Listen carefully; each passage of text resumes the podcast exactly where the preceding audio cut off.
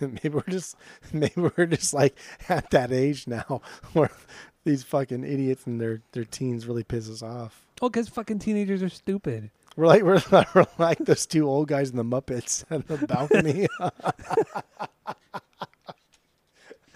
Oh god, we really are. That that is asinine radio. We're the what are their names? I forgot their names. I don't know, but they always say, "Oh, that performance wasn't half bad."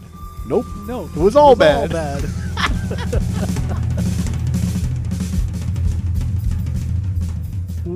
Welcome back to Asinine Radio, a weekly podcast where we talk about music, and well, that's pretty much it.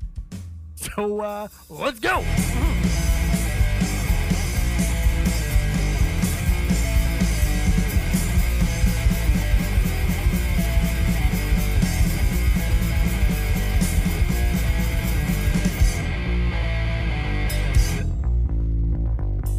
Whoop, neep, neep, whoop, up, Jimi Hendrix, Lordy,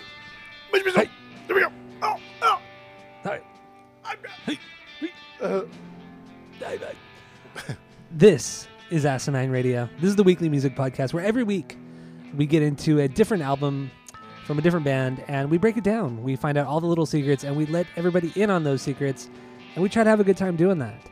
Uh, my name is Ty. oh shit. My name is Tyler. We and go. way out there, hundreds of miles away, way out there, there's Jeff. While you're listening, go to Apple Podcasts, go rate, review, and subscribe to us on there. Follow us on social media at Asinine Radio. Uh, we have a Discord server. If you want to join that, hit us up. We'll send you the link uh, and have fun with that. Uh, we also have a phone number. If you want, you can call, leave us a voicemail, shoot us a text. The phone number is 503 893 5307. I know I talked about it on the, the, the other episode of the pod, you know, about the vinyl and all that stuff, but I'll bring it up again. We did have somebody text us, so might as well bring it up again. Uh, he just, he pretty much just said, Marilyn Manson, Mechanical Animals, please do it. Such a crazy good podcast. Thanks, guys. So, to whoever that is, thank you, thank you for listening. And we will probably do this Manson record, probably, I'd say probably within the next month, month and a half. yeah, for sound, sure. Sound good? Yeah. we 'Cause I got mean, it. we, we only, it's been a long time we're only- coming already. we're only two weeks out on what we're gonna do, so maybe Yeah. after we do that second week, maybe in three weeks we'll get it going. But who knows? We'll see how it goes. Um, so yeah, thank you for that. Thank you for sh- uh, shouting out to us and whatever. So um, now that we're done with the boring intros, what are we doing today, Jeff? We're doing the Jimi Hendrix's uh, first album. Are you experienced?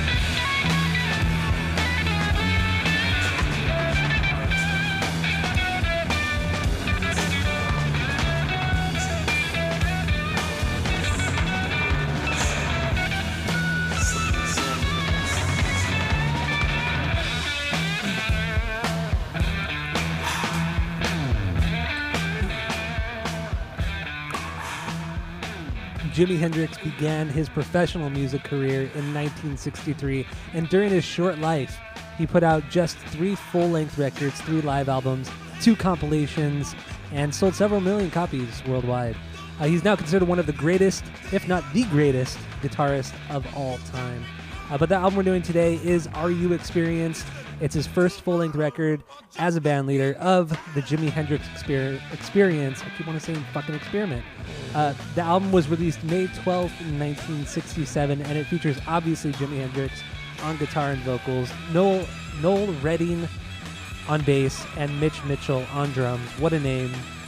Uh, so, with that, the intro out of the way, uh, let's give our origin story with Jimi Hendrix. And uh, so, what do you got? I really, I really have no like origin story. The the only time I can remember listening to Hendrix, and I think I talked about it with another classic rock band that we did not too long ago. But uh, my Mhm. guy, guy went to high school with Mike Stone. I, I Ah, yes. I went to his house at Jam one time. You know, you know what I think it was? It was his friend of the pod, Taylor. I don't know if I want to say his last name. I know who you're talking about. Yeah, but Taylor's Red dad. Yeah, yeah. I, I hung out with him just like religiously when I lived over on uh, RDO, Rio de Oro, and Yeah. like his dad was a musician, and his dad had like a really nice studio in the house, Oh, shit. and his Taylor knew Mike somehow, and I think that's how we rode our bikes over there, which is kind of a far ride, but we rode our bikes to Mike Stone's house. Not a far ride, just uphill in those fucking hills. yeah, had that fucking hill right there. I know, yeah, I, I know exactly where Mike Stone lived. I know, I know exactly what house he lived in. yeah. So I, I think that's how I got over to them to his house. But uh, but yeah. Anyway, it was it was just like we listened to what were we doing? Right, talking Wait, about wait, Mike wait, Stone last. wait. I will say we're fine saying Mike Stone's name, but we will not say Taylor's last name. Because Mike. Stone sounds like a fake name. That's why. like Matt Stone, Trey Parker, like these are fake names we're throwing out here. All right, continue. Sorry, sorry, sorry, sorry. But it was just uh, I was I don't know that that was my first introduction to like somebody actually listening to Jimi Hendrix, and I was in like high school, and I was like, okay, well this is not that great. Mhm. And, but that was because it was it was like, are you experienced? And it, honestly, it wasn't until we started collecting the vinyls and I got Isle of Wight where I really sat down and wanted to get into Jimi Hendrix and see what the fuss was about. Because I've been a long time hater of Jimi Hendrix. I mean, this long time, like long, long time. I know you. You can't stand him. I still think he's vastly overrated in the studio. Yes, yes. but he's still really good. You know, it's it's it's it's no like knock against. He's not bad. He's just like to think he's like the greatest thing since sliced bread in the studio is silly boy talk. It's what he did, sound wise and then jamming wise, is what makes him like one of the greats.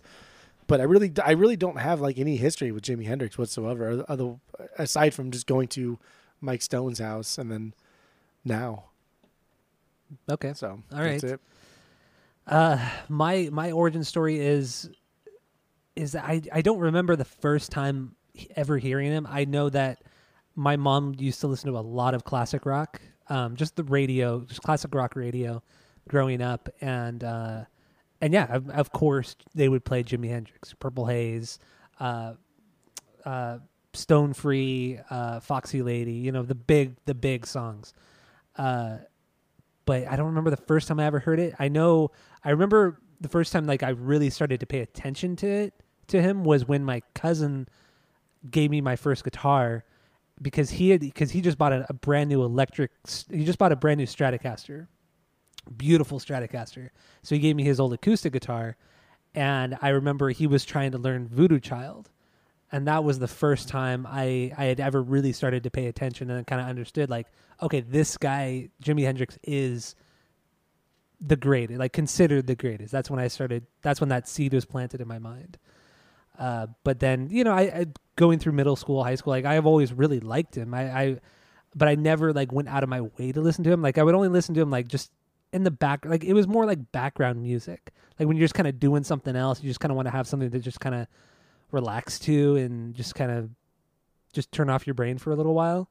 Like it was Jimi Hendrix was one of those bands, and uh, for a long time, like even into my adulthood, it was kind of like that too. I've never had anything bad to say about him. It's just not there's nothing that's really ever stood out for me. So, yeah, I, I, I agree with you also that as a songwriter, I think he's very overrated, but as a guitar player, he's fucking amazing. And his his studio his studio records don't do him justice at all, and it's really sad because people only think about that shit. And I really think "Are You Experienced" is a wildly overrated record. Yeah. because there's too there's too much.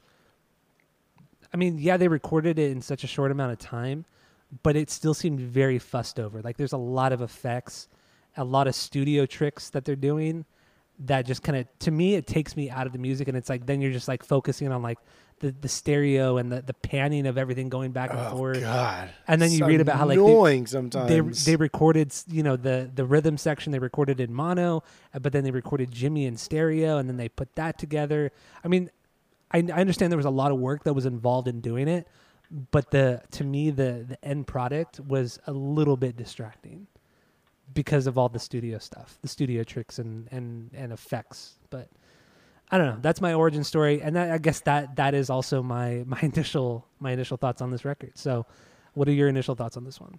So I listened to three different versions. I listened to the Spotify version. I have my vinyl version for my personal collection, which I think is like a, a 2010 to 2012 pressing, and then I have a, a an early 70s pressing of it. It's beat, but a couple of the songs, specifically the songs that the panning is fucking annoying on, but it's not as bad. Spotify is the fucking worst way to listen to this album because it's so man, it makes Hendrix seem like he's up his own ass. Like it, it's Yeah. so irritating the way Spotify presents this album. And I, I don't think that's what Hendrix would have wanted. It doesn't seem like like Hendrix would have won all these little tricks. I think Hendrix just likes to have at this time. I mean, Electric Ladyland is a different a different part of his life, or he did want to to get in and perfect everything. But elect or uh, Are You Experience was more of a of a humble approach at like garage rock of this era. It's very it's very DIY in its kind of approach, but in the studio I think they just overdid it because I think Hendrix never ever even in his live performances tried to be better than what he started out to be. He never tried to be bigger like Van Halen like it, like like Eddie Van Halen always tried to be bigger than he was the previous year. Jimmy Page always tried to be bigger than he was the previous year.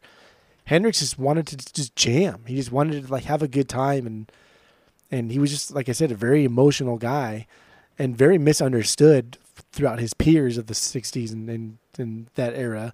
But man, Spotify really did not do this album justice and it was hard. I I, I only listened to the Spotify version once cuz it was tough to get through because So- of that stereo mix.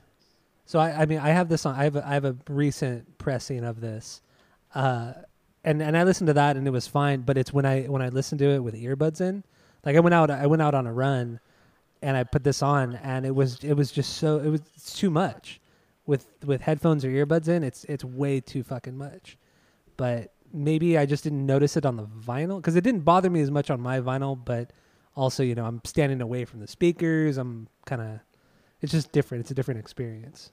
I thought so too. And then so like the the one that I have is is from friend of the pod. He got me a discount on it. And Oh, you got it from North. yeah, it was like sixteen dollars.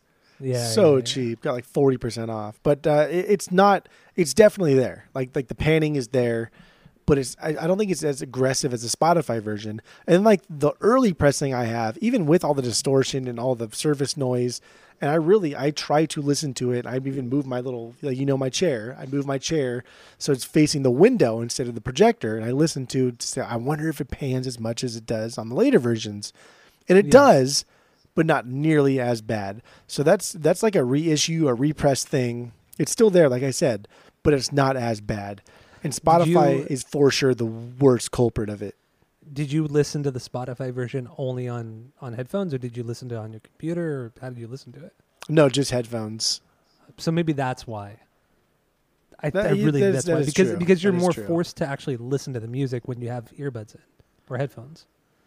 God, it was honestly it was it was tough to get it was tough to get through because of that. I I, I was I just thought that that everything Hendrix was about, like the sloppiness, I think I, everything that made Hendrix, everything that makes Hendrix so great, like his the guitar, the amp, the effects, the play style, the sloppiness, it's all lost with that type of production. This is like Pet Yeah. Sound, Sergeant Pepper's production with somebody who plays as if they were against that type of production.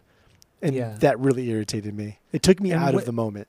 what I think is so I mean, so I'm basing this off of off of the Spotify one as well because I listen to that one most. Uh, and what I've noticed is that they they talked about on this record like he played so loud and they got all these noise complaints and you know just some people thought it was just going to sound like shit because it was so fucking loud. Um, No. but on the actual final mix, the rhythm section is way fucking louder than his guitar. Like his Yeah. guitar gets drowned out a lot. So I don't know. I mean, you read one thing about that, but then when you actually hear the final product, like what happened?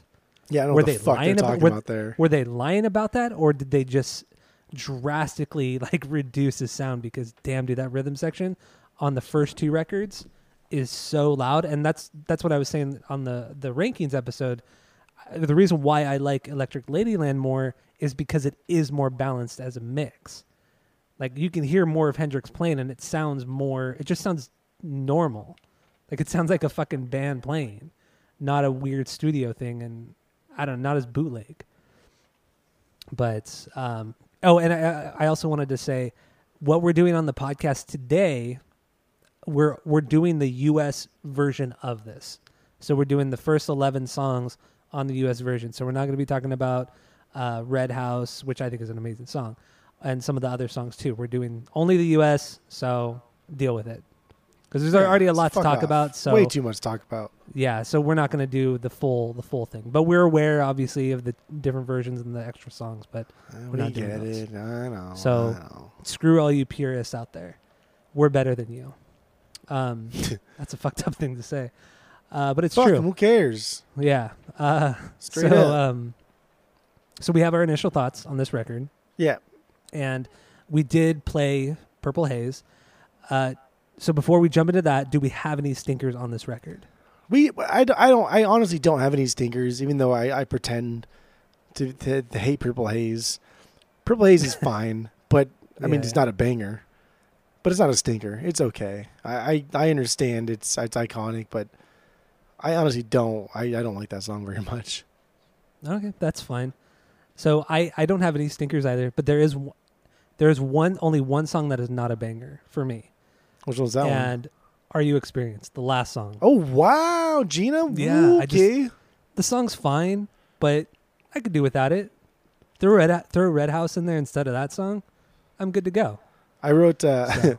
as as for "Are You Experienced," I wrote it's an okay song, but I do love the idea of it. I dig that.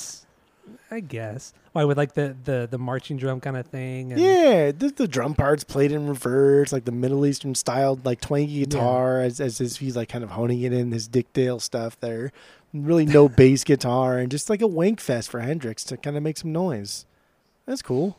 Nah, it's, It's fine. fine. Yeah. It's not. To me, there's not a lot there. All I really care about are two things. One is what is Foxy Lady in your bangers, and two, what is uh actually switch those. Number one is what is Purple Haze in your bangers, and what is Foxy Lady in your bangers. Okay, Foxy Lady for me is my 10B. Okay, that's thank God. It's like one of the. It is. I mean, it is the cheesiest song. Absolutely the cheesiest song. That is not a banger for me. Uh, it's probably the cheesiest song he's ever written or he ever wrote was Foxy Lady. And I think he wrote it to be that, but it caught on. Like I think Yeah. he, I legit think he wrote this. It's a pop song, and it seems like he, like Hendrix, wrote this to be like a joke and not meant to be taken like seriously or something like great, but just filler to have fun and goof off with because the way he goofs off with the foxy. Like I just think he's having fun with it, but it took off and, and became like a, a, a thing, and he kind of went. He was like, "Fuck it, I'll go with it, I guess." But I think I he also- wrote it to be a joke. And it makes sense too because if you look at look at the lyrics, I feel like the lyrics on this one are the most uh, Boring. surface, like boring and Yeah. most surface level. Because it, it, I mean, it talks about a specific person uh, named Heather Taylor who eventually married uh, Roger Daltrey from the Who, and but she was like also like a big socialite in in London, so she was very well known. So it was about her, which just sounds so just, just, just boring and just very tabloid esque and Yeah, yeah. So that that I I think boring. this song was made to be stupid.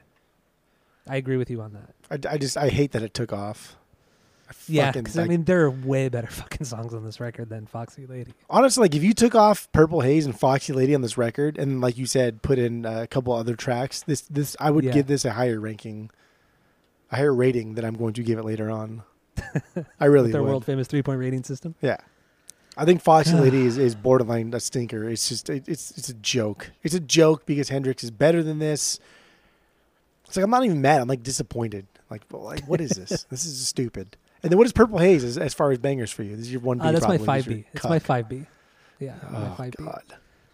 Yeah, it's stupid and cheesy, especially those first two notes. Um, Uh, so I, I get it, dude. Like super iconic intro, and I really do love the tone of his guitar. I love it. It's like it's the right amount of dirty everywhere.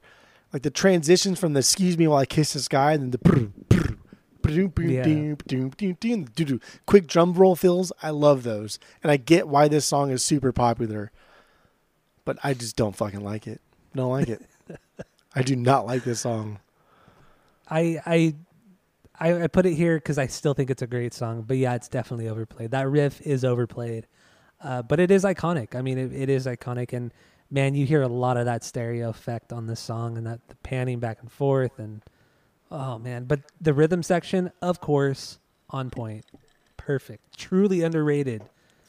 The most underrated part of this fucking band is the rhythm section, especially Mitch Mitchell, the guy with the most boring name in the world. you Uh, got the two drummer. first names. got two first names. Jesus Christ. What a knucklehead. Yeah, Like, I- I- fucking killer drummer. a reject from another band, which is how he became or how he came across like Hendrix in this band was because he was he got denied or kicked out of a different band and Yeah. ended up becoming the drummer for this band. But yeah, Well, dude. Even like even Hendrix was rejected too. Like nobody wanted to pick up Hendrix. The Rolling, the manager of the Rolling Stones, he was he, his attention was brought to Hendrix, and he's like, "No, you're not. There's nothing here for us to sell, so we're gonna turn you down." Like everybody in this band was turned down prior to joining this band. I mean, th- I, there's a lot of like I I don't even know where to like like reel it in here, but like there's so much there's so much history to Hendrix in his 27 young years. Like there's so much he went Yeah. through just to be and just like like he went through so many hardships just just to die young. Like I it's know, such a fucked up. He lived such a fucked up life just to not even experience the greatest part of his like accomplishments. Yeah. That's And I- sad. I think I, I remember I didn't read it this week, but I, I read it a long time ago where he had he had more number one hits after he died than he did while he was alive. yeah. Like he had better chart success after he died, like way not even just like the year after, but like decades after. Decades. Yeah, it's, that's it's sad. insane. Yeah, it's very very sad. He But, he did deserve more, but but like Purple Haze, Purple Haze, it's not it's not melodic. It's not exciting other than like its significance and sound. And like in the Mhm. stereo mix, again, Hendrix vocals is like exclusive to one channel. yeah, that's true. Yeah, that- oh. I, I get like it that's allowing like the music more room to explore itself in the other channel, while kind of like relegating the vocals to like a a, a rhythm part of the music. But that's Mhm. just that's dumb. That, that's that's that's distracting. it's too many tricks that I don't think Hendrix wanted to do. I think Hendrix was a purist in his tricks, and part of his iconic sound was was just using like essentially he used four pedals, right? The Mhm. octave pedal, the fuzz pedal, the univibe, and then the wah wah. Like those are the four pedals that like define Hendrix's sound. And yeah, that seems like a lot of pedals, but it's really mean, it's compared really to not. Omar, fucking, or the dudes from Korn who have like thirty pedals on their board. But like that, that's that's why I don't like Purple Haze and the mix of it because it's it's it's including tricks that Hendrix I don't think was fully on board with, and, And I, I, don't, I don't like it. I was going to say I agree with you on that because reading more about how these records were made, Chas Chandler, his manager and the producer, it seemed like he controlled everything. I mean, Like he he controlled like what studios they went to. He I mean, he fucking I mean if it wasn't for him, yeah, Hendrix wouldn't exactly. he would have blown So up as much as he there, did. There is there is a give and take there, and it's tough Yeah. to kind of get around that. but damn, he had so I mean it seems like he had so took much over. creative control. Yeah. That's why. That's Like why Isle of Wight is of so fucking different than this album. They're they're two completely different bands. They're two completely different Yeah. persons. Yeah, I know. I, I agree with you. I think Isle of Wight is the best thing I've heard of his because it is. It sounds like a band. And and reading more th- about the making of this record too, they they ga- uh, ch- um, dude, I can't even think of his name right now. Chas, Chas, Chas- uh, Chas Oh my god. No, Chad. Wait. Oh my What god. What's his fucking name? Chas Chandler. Is it Chandler? Whatever. Anyway, Chandler Bing.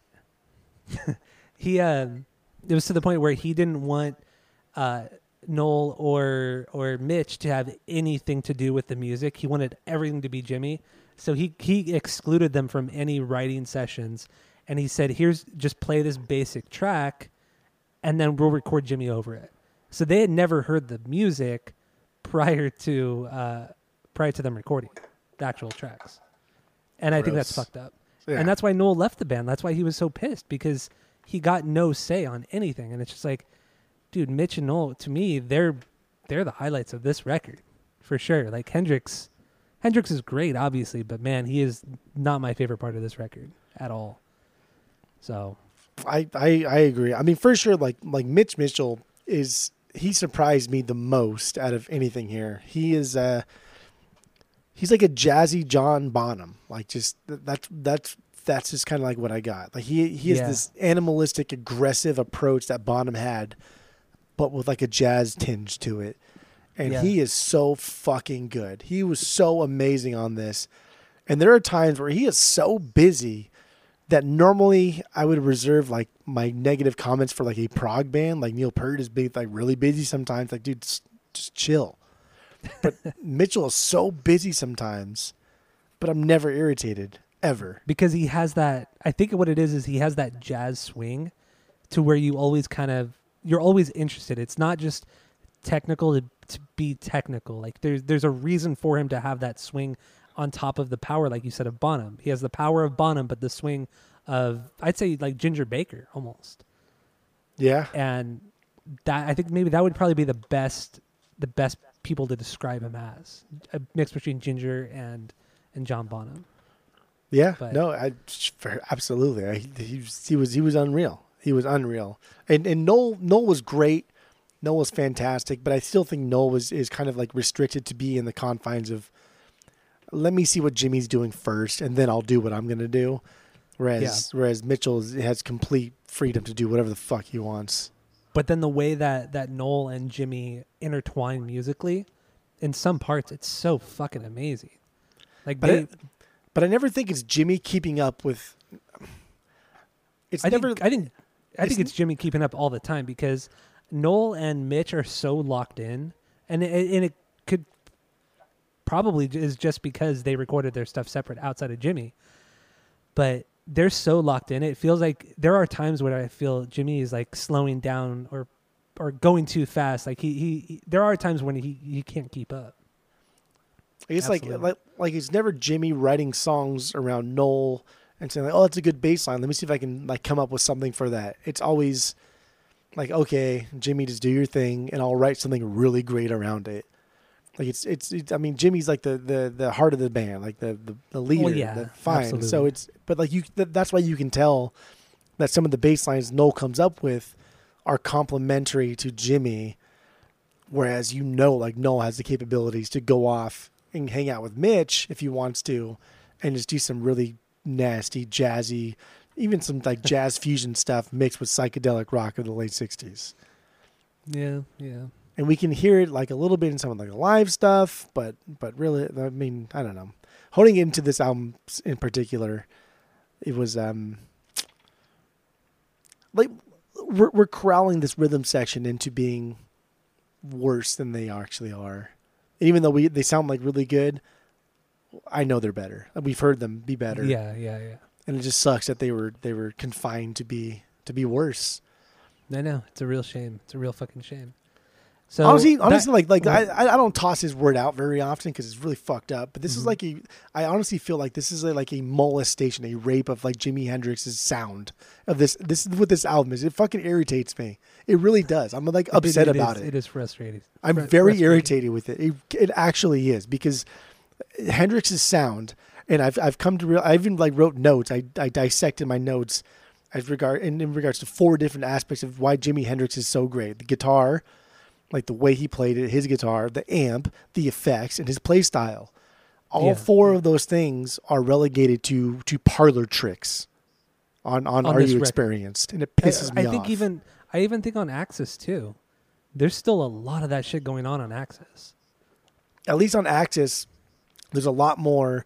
There's a lot more quieter, clean instrumentals, where he's not hiding behind parlor tricks like he is on this one. And I think I think Axis has a lot more endearing lyrics. I think he's a lot more vulnerable in Axis. Yeah, Could be. I I don't know. After this week, I, I viewed Axis as like the the B sides to Experience. Which I mean, which is which is fair. But I mean, Weezer has B sides that are better than than a lot of the albums. So True, but not everybody can be as good as Weezer. this album really pisses that. me off. Now I'm like even more irritated this album than I was beforehand. Now that now that I've kind of validated your your your criticisms. yeah, now I'm just super fucking annoyed. All right, so uh, lyrically, what do you have on on Purple Haze? I don't give a shit, dude. I'm not gonna sit here and pretend like this isn't about drugs. Fuck off. Oh, it is. It totally is. Fuck off. I read all these little. I read all these little fucking things. We're like, oh, well, it could actually be no. Fuck wipe. This is no. Get out of here. Ki excuse me. while I kiss the sky. Like he's like his head is tilted back as he's high on drugs, looking at the sky, kissing the sky. No, I'm not gonna sit here and pretend this isn't about drugs. I'm not gonna do Well, it. even even Hendrix said that that the song was based on a dream where he was walking under the sea. No, yeah, okay. While But- he's fucking high on drugs, probably.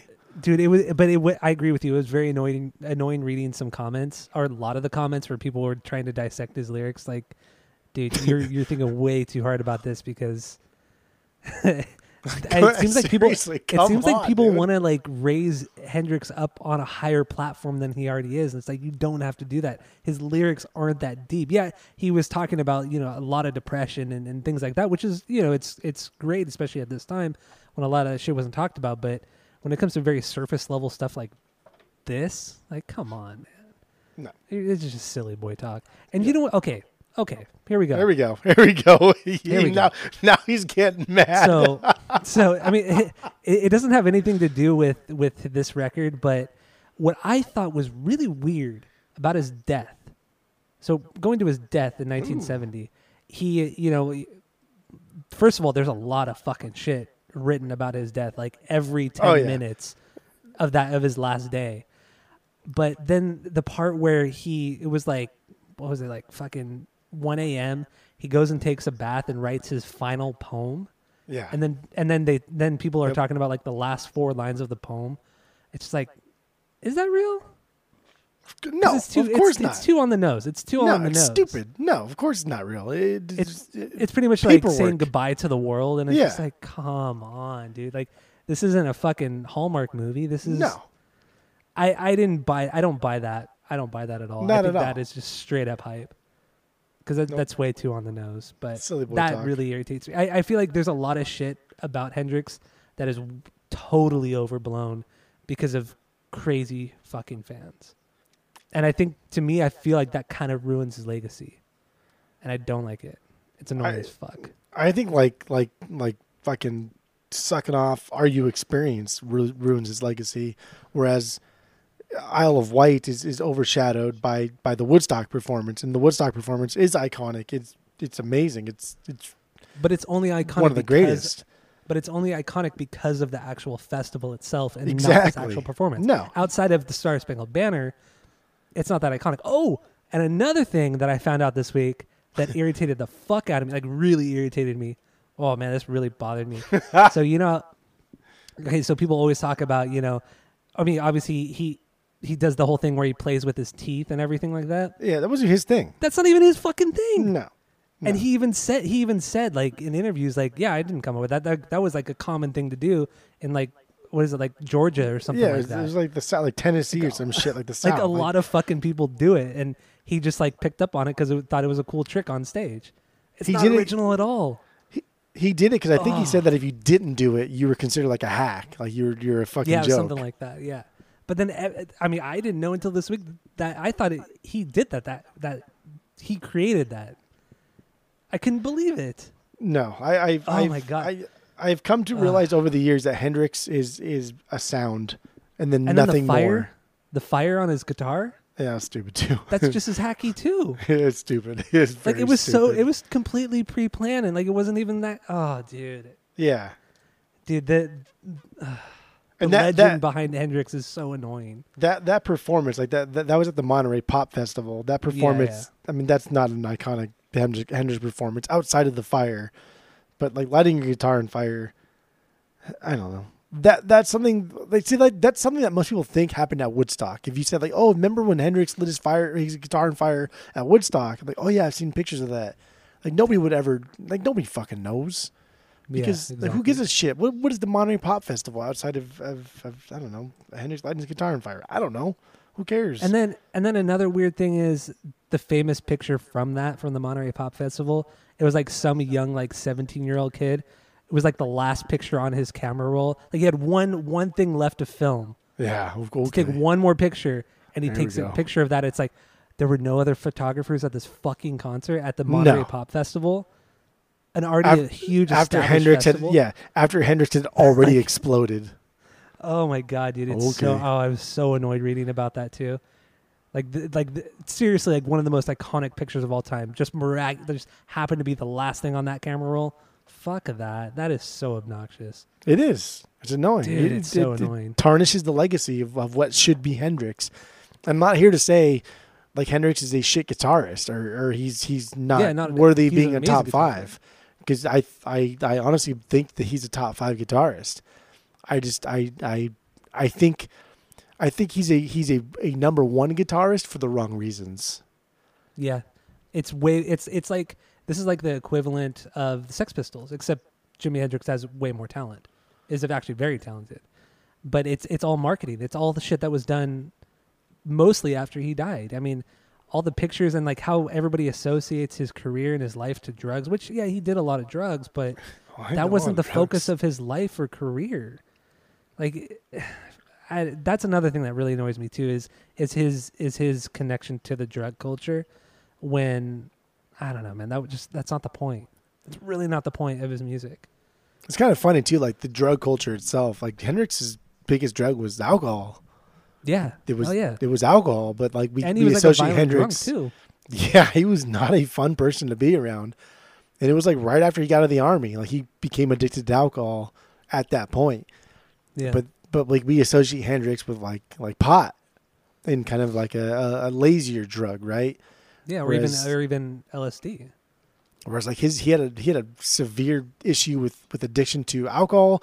Like his his mom, I think did she die of She was- cirrhosis or she got Yeah, really she- fucked up by cirrhosis? She she died at 33 of cirrhosis. Yeah. Yeah, like the, his parents fought constantly because they were they were drunks. I mean, they Yeah, were in, there were societal pressures uh, contributing to their reason why they drank so much, but they were Yeah. like he grew up in a household of, of alcoholics.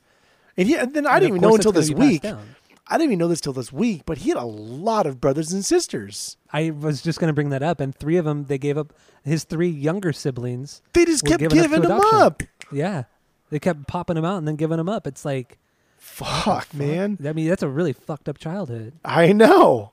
Like, no wonder this guy like grew up to just be like super emotional and, and, and unhinged and, and Yeah. dependent on like drugs. God damn. Drugs and women. Fuck. I mean, really. I mean, th- there's one song on here where it talks about his confusion of like, does he love this per- this groupie or is it just another girl? yeah. Like, it's the it's about the conflict that he he kind of went through during his short life. I don't know. It's crazy, man. All right, so so let's move on from Purple Haze. Let, let's get let's get into let's get into your one B. What do you got? Uh, 1B, The Wind Cries Mary. Really? The Wind Cries Mary. Why is that? That is my nine B. That's uh, that's wrong. so I, I I love his slower stuff, and and I talked about it with Axis. I, I like Mhm. his slower stuff. I like his kind of calmer stuff. I think this stuff jams. His mix of blues and soul, and then even like throwing some jazz elements, it comes out nicely. And Mhm. it does. He does it best when he's throwing down like the cleaner songs, like the cleaner tones, the cleaner songs. He can literally just do this type of stuff solo with no rhythm section, and it would be just as effective. But like his solo here is great.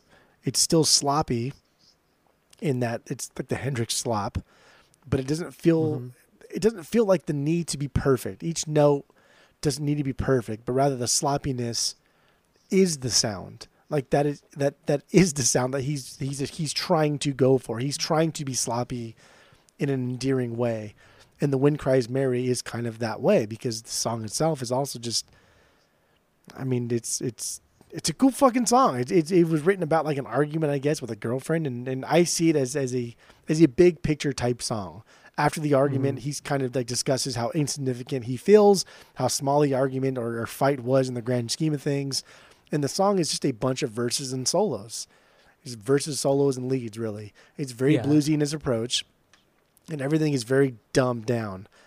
And I love how like the last part of the verses are all like a little bit different. He talks about like the wind whispers, the wind it, it cries, the wind screams, and then he says the wind cries. And the difference between it in the second and fourth verses is is like a subtle thing. The wind it cries and then the wind cries. I don't know what it means, but I thought it was very, very I don't know, very very peculiar. Yeah, I agree with you on that. And I don't agree I, don't that. think he was a great lyricist, but I think he was I think he was a really good lyricist. he was he was good at conveying his emotion, not only through the guitar, but yeah, through some of his lyrics for sure. I just never realized how emo he was until this week, honestly. I never really realized it either. I did not. I did not. Oh man, but like like you said, like, it makes sense with his his upbringing and all that kind of stuff. Um, and what I- what I noticed too, I never realized this week was that there aren't a lot of choruses. They're No. pretty much just like a verse, maybe two verses, throw in a solo, throw in another verse, another couple solos, maybe an outro, maybe another verse. I don't know. It, it, the structures of these songs are fucking weird. They're pretty unconventional for uh, somebody who's so highly regarded for his songwriting. He's a he's a blues guy at heart that struggled to make it in the rhythm and blues world and then eventually settled on rock and roll. Yeah, yeah. That's Oh, how a song boy. sounds. That's a good one, and I, I, I agree with you too that you know his his playing is a little bit sloppier on this one, but having having Noel and Mitch there, dude, they fucking held this song together. If it was not for them, this song would have fallen apart. I think it would have, because this playing is is kind of rough in parts, barely keeping up. I I don't know. It's He- good. It's a great song. Honestly, like like the best parts of Jimi Hendrix remind me of like the best parts of Bradley Nowell, like when he was really fucked up and you can hear him just kind of Oh, like yeah. and it was really sad, but like you can really hear him, like like on that Bradley Nowell and Friends acoustic version, like you can really hear him kind of get into these songs, and he's just kind of like playing the feeling of the song rather than the song itself, and he's fucking the lyrics, but you know he he knows how to he, he knows how he felt when he wrote the song, and he's Yeah. conveying that feeling properly, and I think that's the biggest push and pull with this album is is Jimi Hendrix's feeling with the production, and Mhm. I I I like it like production is key. Like you can't have the production fighting with a theme of the album, and that's what's happening on this one. That pisses me off. It's Irritates true. me. It's true. All right, I'm gonna play a little bit of uh, the the Wind Cries Mary. We'll get it more into the lyrics a little bit and some other things. So here it is uh, from the Jimi Hendrixes.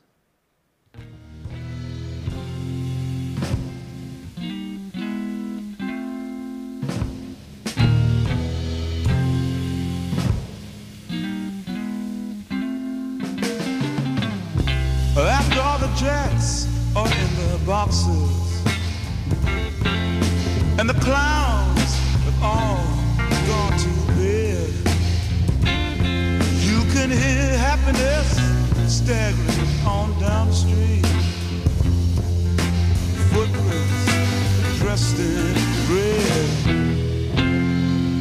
And the wind whispers Mary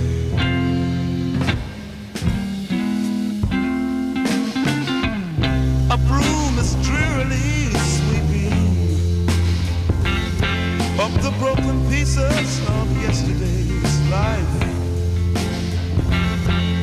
Somewhere a queen is weeping. Somewhere a king has no wife. And the wind, it cries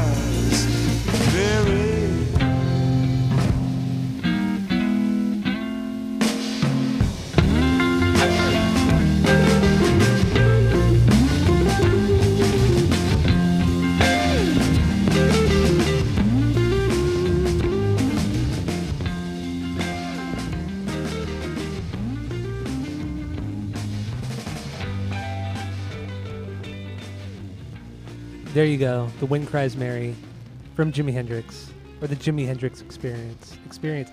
Dude, why do I want to say experiment every fucking I, time? I think you've said it so much now that it's never going to go away. I, don't think so either. And I don't think now that I'm really thinking about it, I don't think I've ever said it out loud. Ever.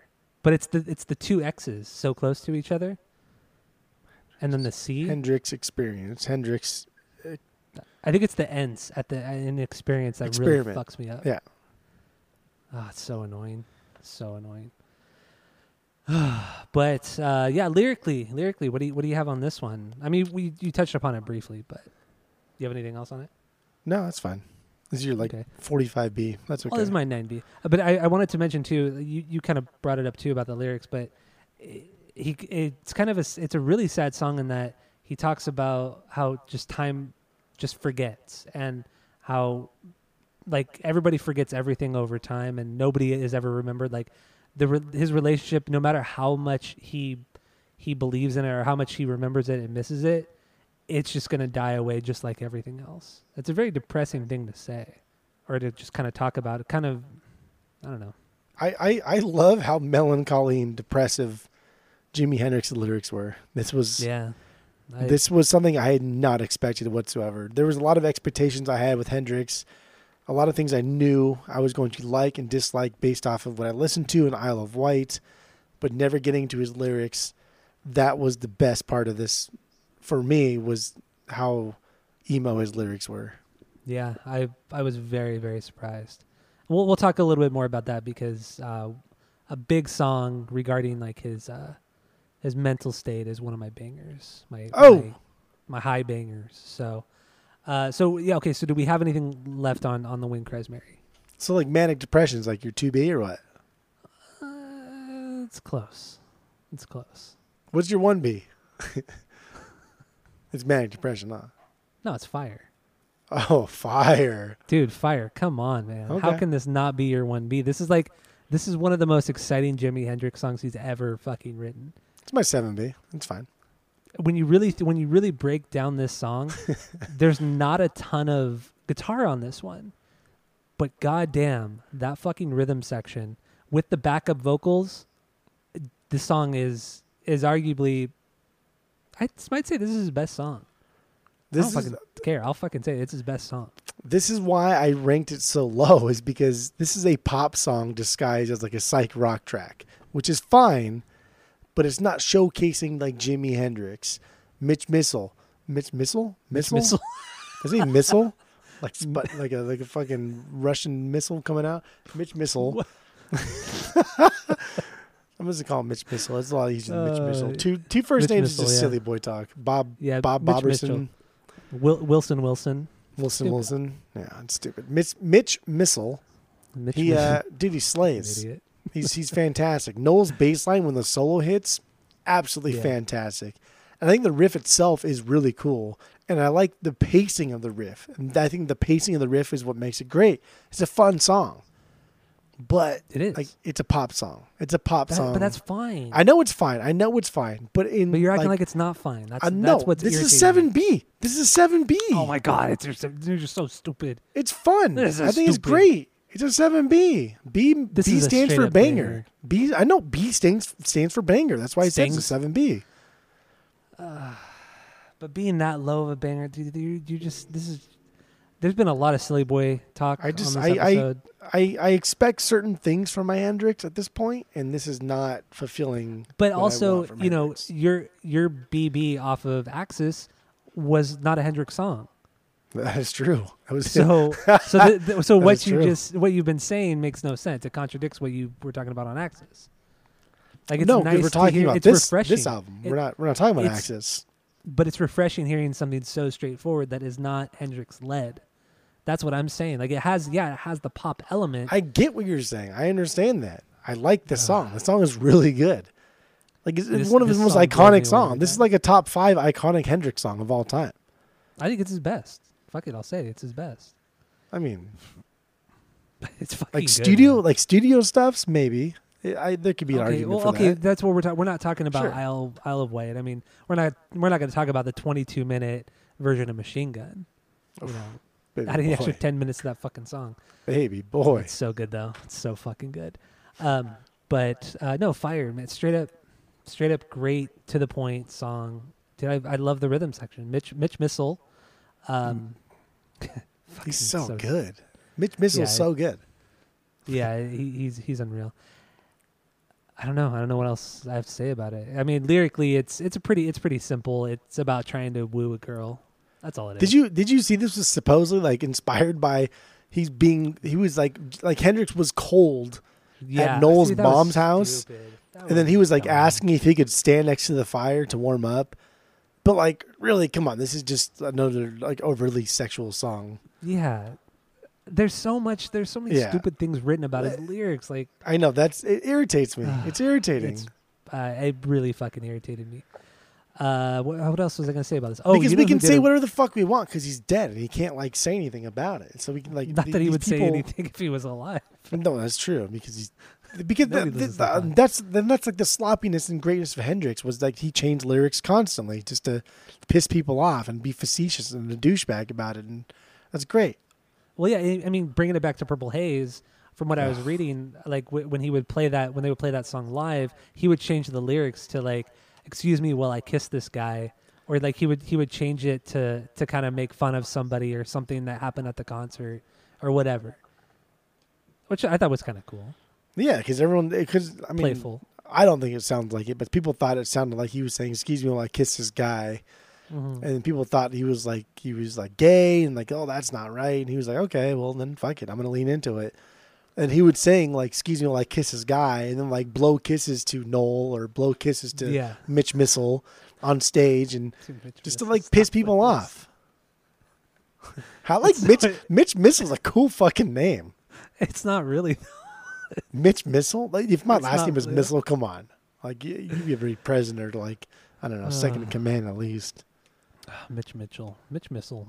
Mitch Missile. Uh, what was I going to say? Oh, Chili Peppers did a good cover of this too. Pretty straightforward, but it's a cool cover. And knowing that you know, Frusciante's biggest, biggest influence was Hendrix, it's cool that they cover this song.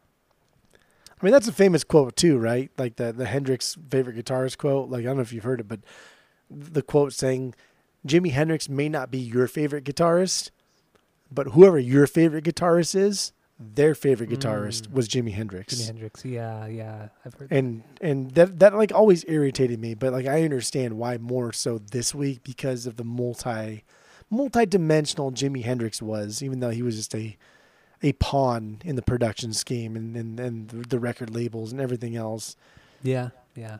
at his core he was fantastic Wait, say the last part. at his core he was fantastic Oh yeah, yeah, absolutely, absolutely. And like we talked about on the Ritchie Valens episode, imagine what would have happened after or had he had they not died so young. I would be way more excited to have heard what Hendrix would have done than Ritchie Valens. yeah Like- i mean un- unfortunately like like that ritchie valens thing like yes i i think he probably peaked because rock and roll that sound was already kind of on its way out yeah, so lasted like a year. it- I mean, well, like that rock, that sound of rock and roll was like early '50s, and then they died in like the late '50s, and you know by like '60 it was it was already gone. So it lasted like a decade. But Ritchie Valens was already late '50s on its own. But like Hendrix, I would I would like to see what's happening with Hendrix because I think like dude, because he jammed with Miles Davis. He was jamming Miles with Miles Davis- Davis. Miles Davis went to his funeral. Yeah, dude, Miles Fucking Davis. that blew my they jammed mind. together. They jammed together. It was never recorded. It was never put to Why tape or was it ever- anything. it- it's so annoying. Dude, not only did they jam together, Miles Davis was like a really big fan and was like, yeah, he fucking rocked. So like you jam with Miles Davis, like the king of cool. Come on. Yeah. The So jazz, I- I, I mean, literally, I mean, the biggest jazz icon of all time.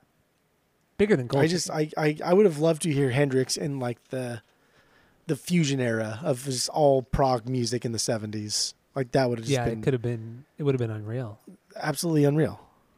He could have been like the the, the John McLaughlin of, of the seventies. Just that's even, exactly what I was you know what I thinking. mean? that was Like, the first guy that came into my mind. Like like that type was, of yeah, of of uh, of uh, like like uh, what, what do you call it? Like like a jack of all trades. That type of of uh, like he could play with anybody and, and really Yeah. just slay. Like, Well, ugh. did you read also that the uh, Keith Emerson and um, Keith Emerson and what's the lake? Fuck. Greg Lake. No. it's, it's Greg No, Lake. Oh, Yeah. oh, I think it's a Great Lake, No, Greg Lake. Greg. like Lake Superior. Um, okay, no, Greg Lake. or Yeah, they- Huron or Erie. Don't be superior. Jesus. Uh, stupid. Um, did you read that too? Where where they wanted to get Hen- they wanted Hendrix and Mitch Mitch Missile to be in the band.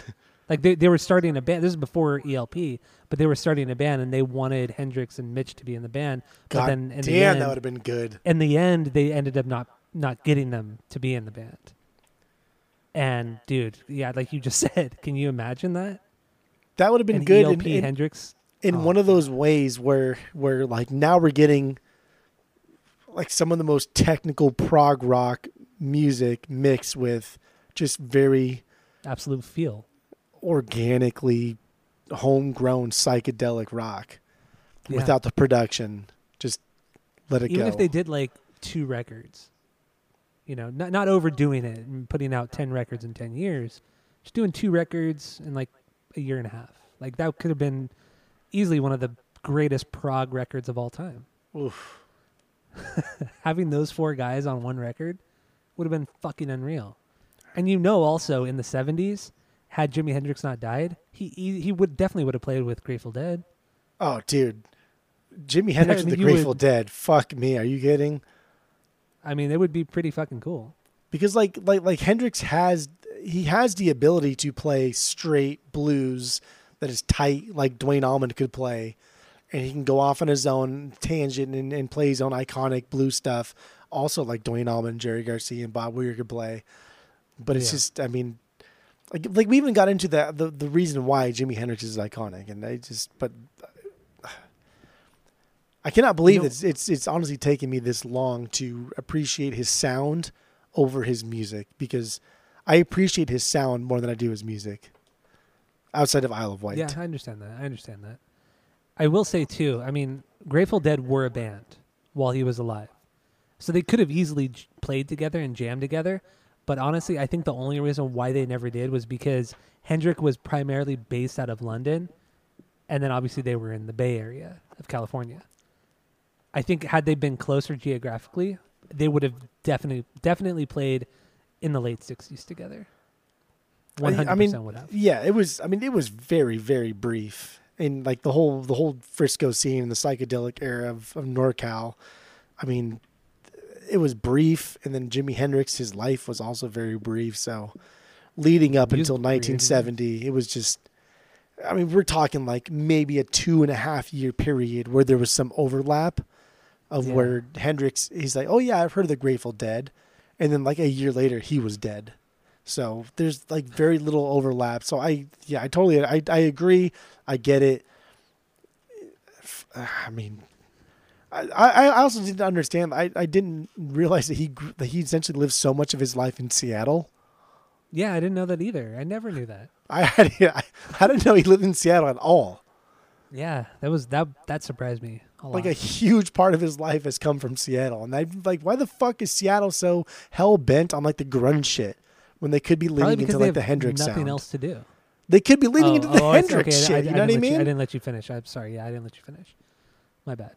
Like, good God, Uh, that's fine. I, I grunge, okay, that's fine, great. But like, why have I never heard of Seattle like putting Hendrix up on the pedestal like they do grunge? I don't know. Well, it's probably because Hendrix didn't make his music out of Seattle. He made his music in in England, in London, Right. really. But he picked up So his guitar in why. Seattle.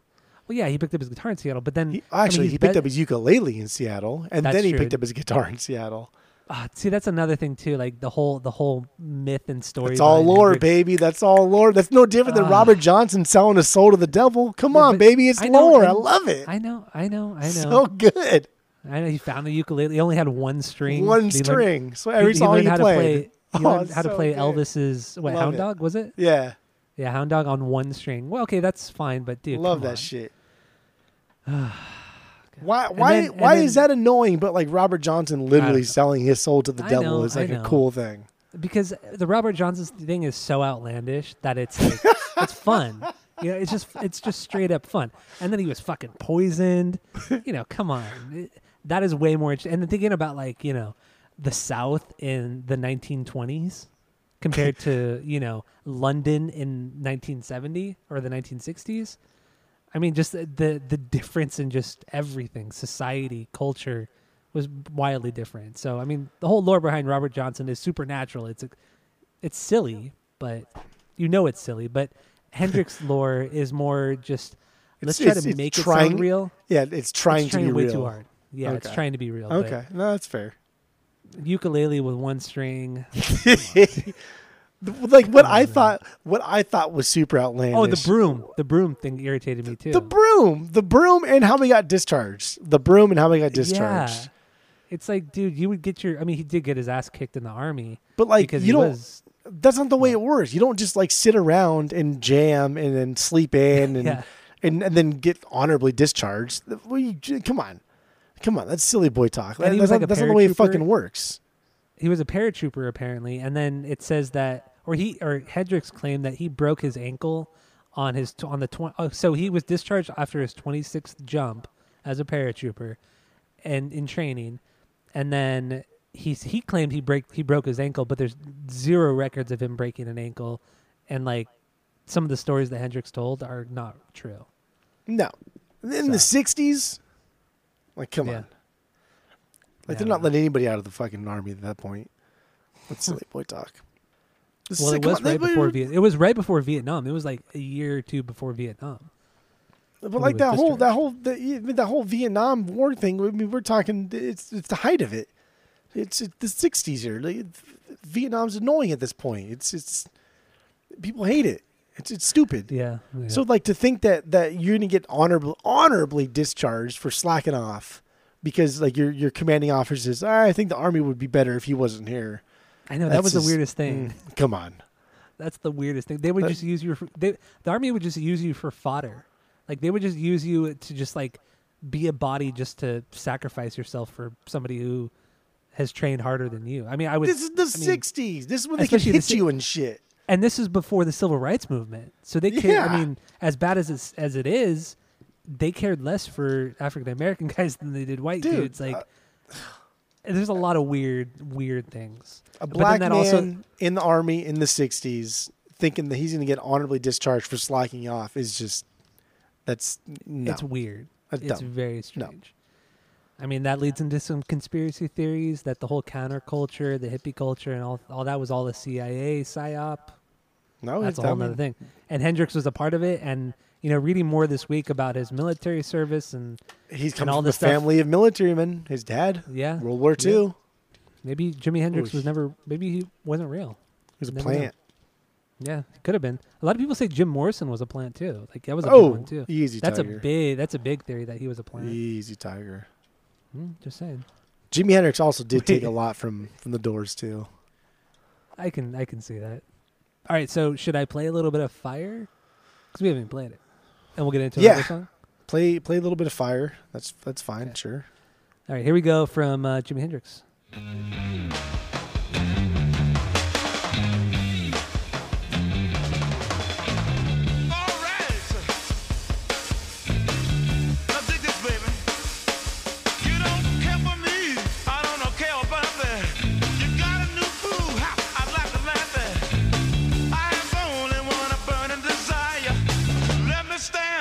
Stand next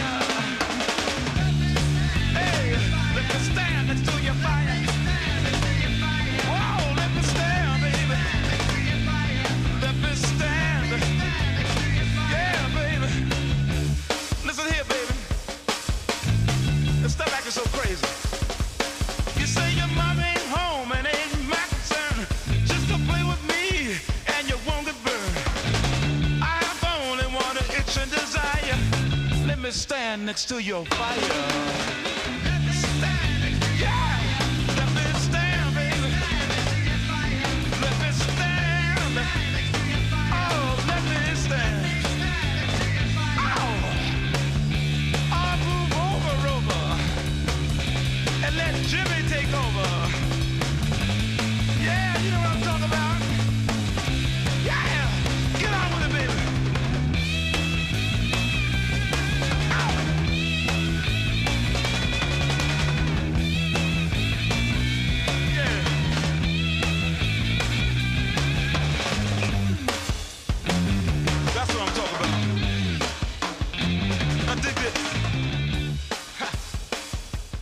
There you go, Fire from Jimi Hendrix. There Dude, you go.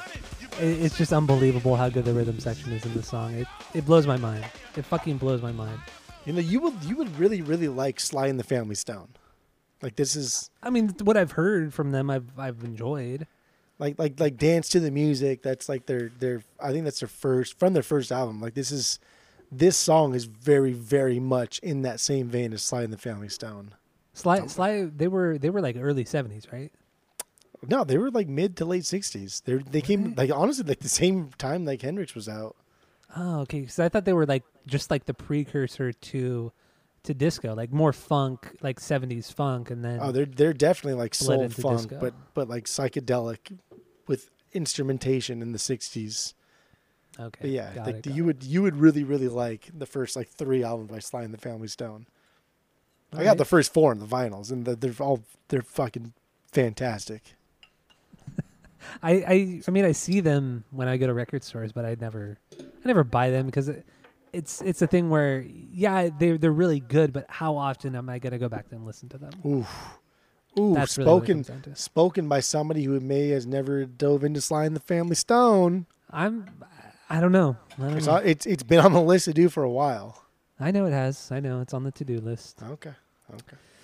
Okay, so then what is your uh, what's your two B? Two- second banger on here. But so fire was your was your one B? You said That's Oh, my 1B, yeah, we're not even like we're so far from. But we've already talked about a couple like songs. Not like Are You. Experienced, Purple Haze. Oh, uh, may this be love. That's your two B. May this be love. May this be love. May this be love. I mean, is this really your two B? Yeah, Dude, this is my A B. What is going on with you? Because you like I, I like a lot of these slower jams. You like yeah, a lot of the. yeah, you do. This is normally you're like the ballad man. Ever since the Alkaline Trio episode, you're like the ballad man now. But like this this week, I'm Uh. I I like the slower jams. I like the slower stuffs. I I don't know. I like this. This is this is the ballad of the album. That's what that's what's happening. Yeah, you, here. you did pick the two the two biggest the two ballads off of this as your. It's your got 2B. this one's got like real soul to it. This is the Hendrix guitar sound that I love. It's quieter, it's a bit cleaner. That tone flows nicely, but it's still iconic to Hendrix. And this is my mm-hmm. favorite solo on the album here. It's pleasant and it flows so nicely, but he still thrashes. He thrashes by hitting like those Hendrix chords, which we haven't got into yet. He hits them so hard and so aggressive that they're super loud in the mix and they over the power they overpower the solo Over and the the music itself, but only for a couple seconds. He doesn't even let him linger. It's just like, hey, don't forget, I can shred. And that's it. Yeah, this this song has more of like a ethereal kind of sound to it with the guitar effects. They're, they're not like a straight clean channel. Like there there's some stuff thrown in there, but it's it's nice. It's a very pleasant sounding song. It's very laid back. I like it a lot, and and the way that that Mitch plays the drums on this, he plays just mostly tom the toms. He doesn't really use the snare a whole lot, or you really use cymbals at all. It's just kind of like just kind of trudges along with that, and I hear a lot of Indian uh, influence too on this one. Not like overtly like with sitar and all that, but just kind of little effects here and there mixed with the drums. I, I I hear some like Indian influence on that, which makes sense for the time. Yeah. But uh, but then also that slow build into like that crescendo at the end, that solo, it's pretty fucking good. It's pretty fucking good. This is my the E- best I on the know if I album. mentioned, but this is my EP. But um, yeah, and this is a killer fucking song. Should we play a little bit of it? Get into the lyrics. I mean, it's mm, eh, that's all right. I, I don't Might as well. It's- I mean, might as well. I feel like we've been talking a lot. I haven't. We haven't even got to what makes Hendrix Hendrix. Well, I know, but this is your two B. Okay, play it. All right, Play here we go. fucking Here- track. here's a little bit of uh, "May This Be Love" from Jimi Hendrix.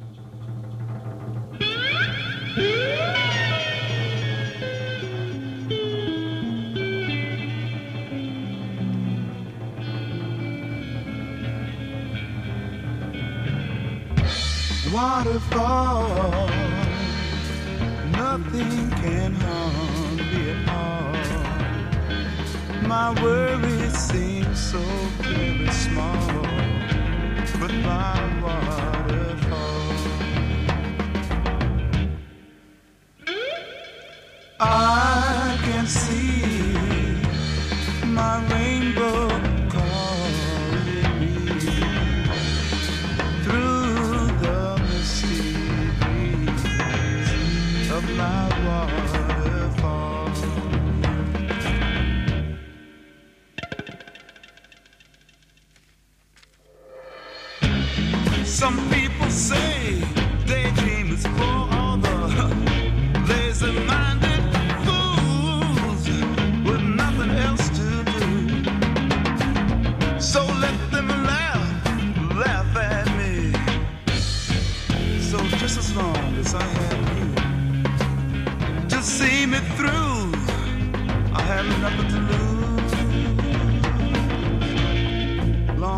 Long I have you.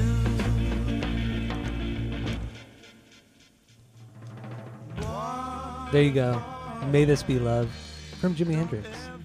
What do you have lyrically on this one? Hmm. I thought he used the word waterfall. A I lot. I thought I thought you were singing right now, but it was just the music Oh, no, fading out still. Long fade, long fade there. Yeah, That's my fine. my signature fades. You've not done a long fade like that in a while. I do them a lot, but you just don't That hear. one it. got me. That's true. That's probably true. Yeah. You don't it Um, Discord. I, I think I think he used the idea of a waterfall to like keep him constant. I, I don't know what his waterfall is, but it's similar when like suburban moms say shit like like you're my rock, referring to someone stable to help them through tough times and shit. Yeah. I think like that's his waterfall. Okay. All right. I, I can Uh, I, I agree with you on that. I love him because he's my rock. God, dude, shut up. It is kind of annoying. That's fucking dumb. uh uh yeah, this, to me this is like this is him talking about daydreaming or or, or even just meditating um and just kind of getting into the mindset of not caring what the outside world thinks of him and um just kind of thinking outside of the status quo and just kind of trying to expand your mind. That's what I got lyrically on this one. This one, this one is one of the few songs that's a little bit more cryptic than most of the record. But of course, people are talking about all kinds of weird ass shit that I don't think he was that deep. It also kind of reminds me of the song "Time." Uh, the the time, time, time is on my side by the Wait, Stones song? from the the early '60s, the mid '60s. Uh, I don't remember that song. Time, time, time is on my side. Yes, it is. Yes, it is. I don't remember. oh, dude, I don't know remember that that song at all. Knows. I, I mean. I I listened to like 15 Rolling Stones albums. So, and where where the first six sound identical to one another.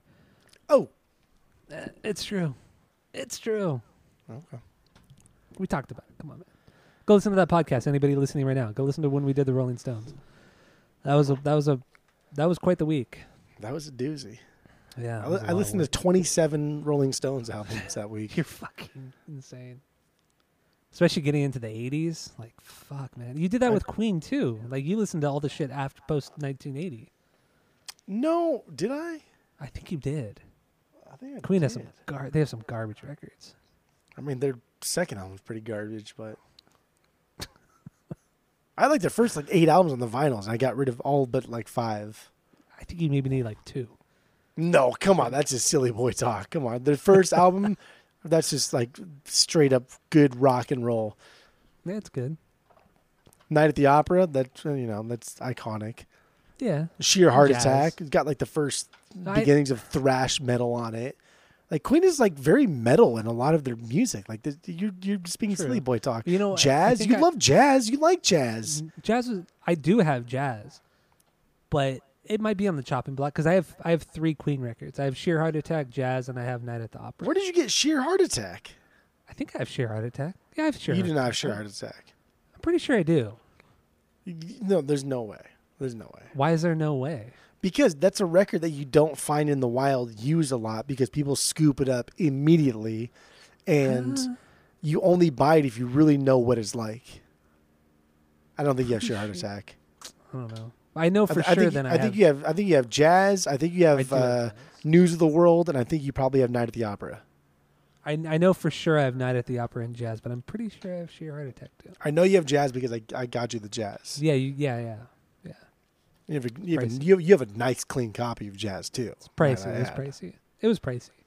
You you paid like twenty dollars for it. Yeah, it's pricey. It's pricey for Queen. It's like a, like an early pressing, super fucking clean copy. Get out of this fucking It guy. is very clean. Yeah, yeah. All right. Uh, uh, so that was your number two. Do you have anything else on that one? No, that's it. That's it. That's all. That's it. All right. So my number two is uh, I don't live. I don't live today. Mm. This is my two B. Where does this one sit for you? It's my 4B, baby. Love Oh, there we go. We're we're starting to you know connect here. A little bit. Um, this one to me is just it's overall just very bluesy styled, very blues styled. Um, but you know, obviously more it's just heavier because of Hendrix. But then Mitch Mitchell comes in, Mm. has that super catchy drum part, kind of reminiscent of some Travis Barker, you know, in the later years, um, that he plays through, and when that chorus hits, when he speeds up, the coolest part of the fucking record. You know what I'm talking about? I do. There's there's several parts. He of double this he double times it in the chorus. but it's it's not. wow. It's not like he's double timing to be like a punk drummer. He he, No, he double no. he double times, but then slows down. But then like like uh, he, he's hitting the hi hats on like the upbeat to create like even more dynamic of a sound because he's slowing down on the beat, but he still wants to hit like the boof cap boof cap boof cap boof cap like that kind of sound. But then goes back into the double time and then goes back into that that that I don't know that weird like fucking polka type He beat. does you know what I mean? he does it very quickly. Like he goes back and forth very quickly. this is his tightest song on the album for sure and it's it's dude he slays on this and i i, I wrote too that his double timing and then slowing down again is, is like hypnotizing it's amazing it's unreal And then you mix that with that that drum part that sounds like a drum loop, but it's just that one. I don't. I can't even try to do it. Like it, he plays pretty much the same thing through the entire song, outside of that chorus part, and then you get that that break in the middle of the song where everything stops, and then it builds up again, and it's pre- it's pretty much just Mitch fucking around and soloing on the drums, and then Hendrix does like some vocal stuff, but it's pretty much just like a like a jam. Like the last like maybe two minutes, minute and a half of the song It's- is just like a jam, and it's right fucking around wild. it's right around the 230 mark and that's when it gets super rad. It's it's one of, it's honestly one of the best parts of the album. And it's not just a speed up and wank to like end the song. It's got feeling to it and it, it, all, it all bleeds in and bleeds out and hendrix does a really great job of, of kind of just making noise my problem with it is spotify The volume. Oh, spotify again with the stereo mix it's Yeah, fucking yeah. annoying they do a lot with the stereo on, on that ending part, and then, I mean, this isn't just Spotify. This is the actual mix of it, but they. It's kind of annoying, but they, they turn the volume down like almost all the way, and then they turn it up real quick. yeah and then turn it super down. fucking irritating Yeah, it, it's a little strange, but they're experimenting in the studio. it's just Man, this i song mean is fucking wild. Yeah, no, okay. So I'm gonna play a little bit of this song. We'll get into the lyrics. There's not not a lot there lyrically, but let's uh, let's listen to a little bit of "I Don't Live Today" from Jimi Hendrix.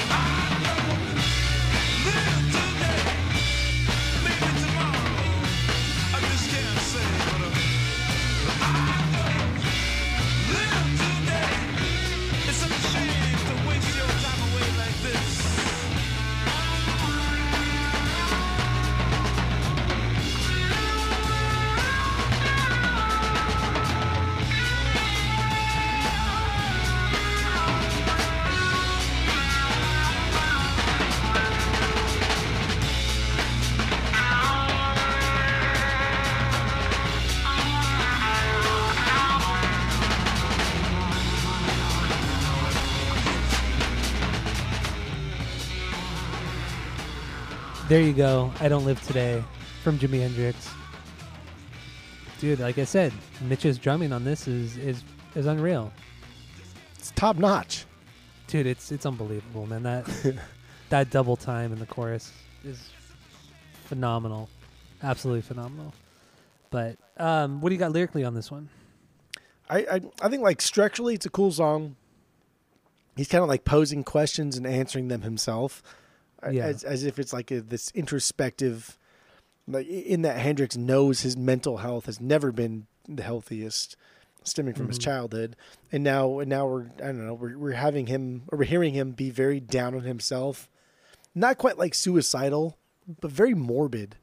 And the Mhm. line, I, I I like it a lot but it is kind of like very very sad and depressing but the line that he says no sun coming through my windows Yeah. feel like feel like i'm living at the bottom of a grave. I wish you'd hurry up and execute me so i can be on my miserable way. That's that some dude that that that would that would that's a line that i i i that probably blew me away more than anything musically that hendrix did. I never i never expected him to be this this like emo this morbid this dark. That was that was unreal to me yeah. that truly was unreal to me he's never portrayed as like this depressed guy. He's always portrayed as like this rock icon and he's never thought of like this as this deep of a guy. i've never thought of him as anybody else except for just a pompous kind of rock god who could have any With woman he wanted Yeah. Groupies and drugs. That's pretty much, you know, outside of his music, that's what I always kind of in, thought about him. Whereas, like in actuality, he escaped to those things because of his manic, like, like depression. Even though that Yeah. was probably your three B, but It's up there. It's up there. it's a good song. It's a fucking great song. But then I, I will talk about that when we get to manic depression.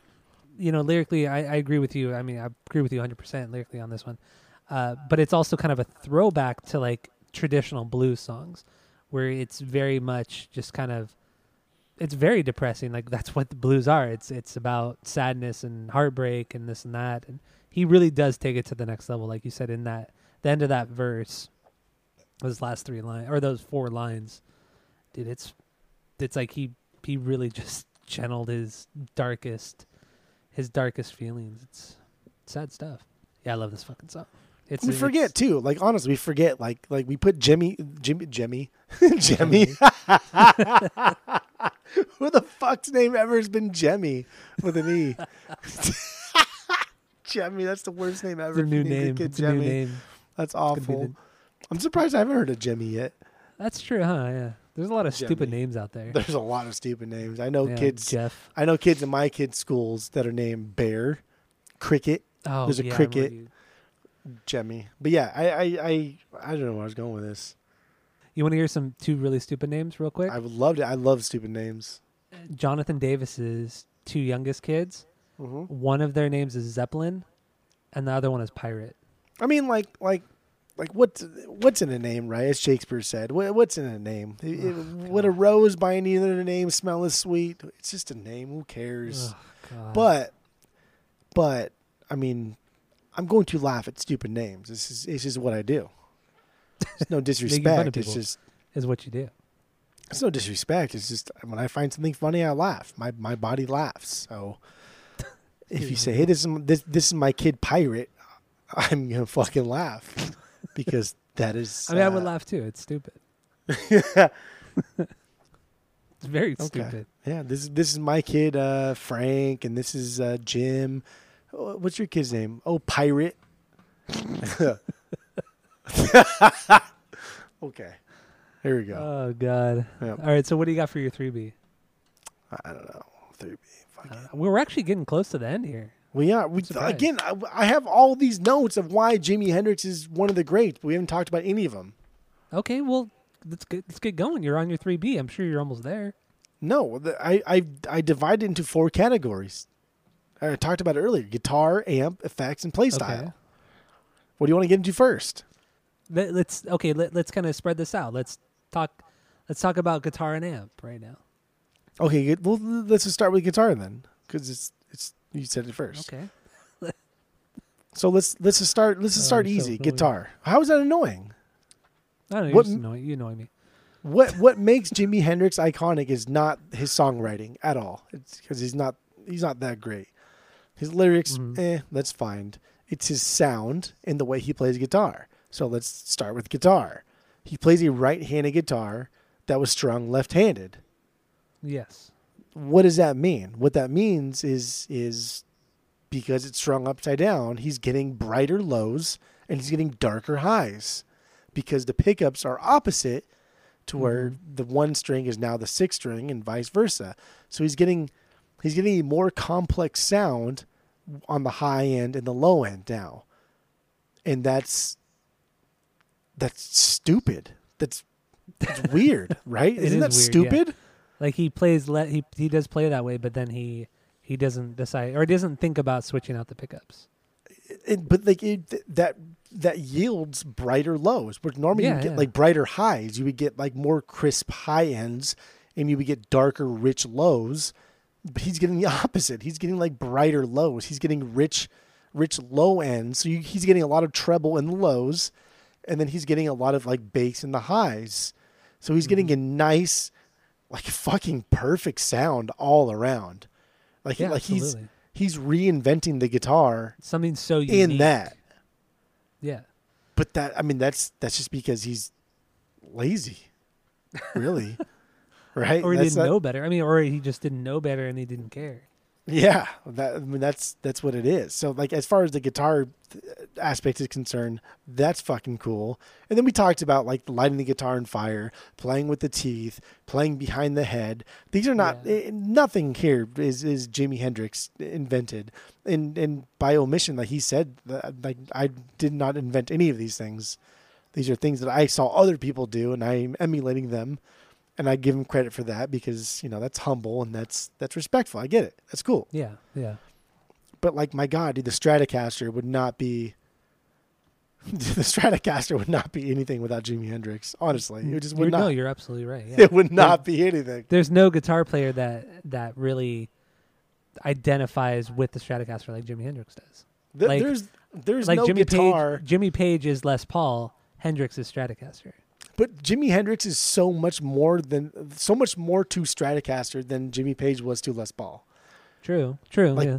And that, I mean that's just because of marketing too. Like Fender just is better at marketing than than any any other guitar manufacturer ever will be. But goddamn, like the Stratocaster is just the most iconic guitar in, in history of music for sure. Mhm.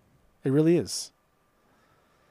And then like, what about the amp? Like the, the amps. Yeah, he snagged he snagged he snagged a Marshall amp super early on, maxed out all the fucking knobs, the the Hendrix settings, and then he just straight up didn't shy away from the feedback. He embraced the feedback, which is something nobody had done up until this point.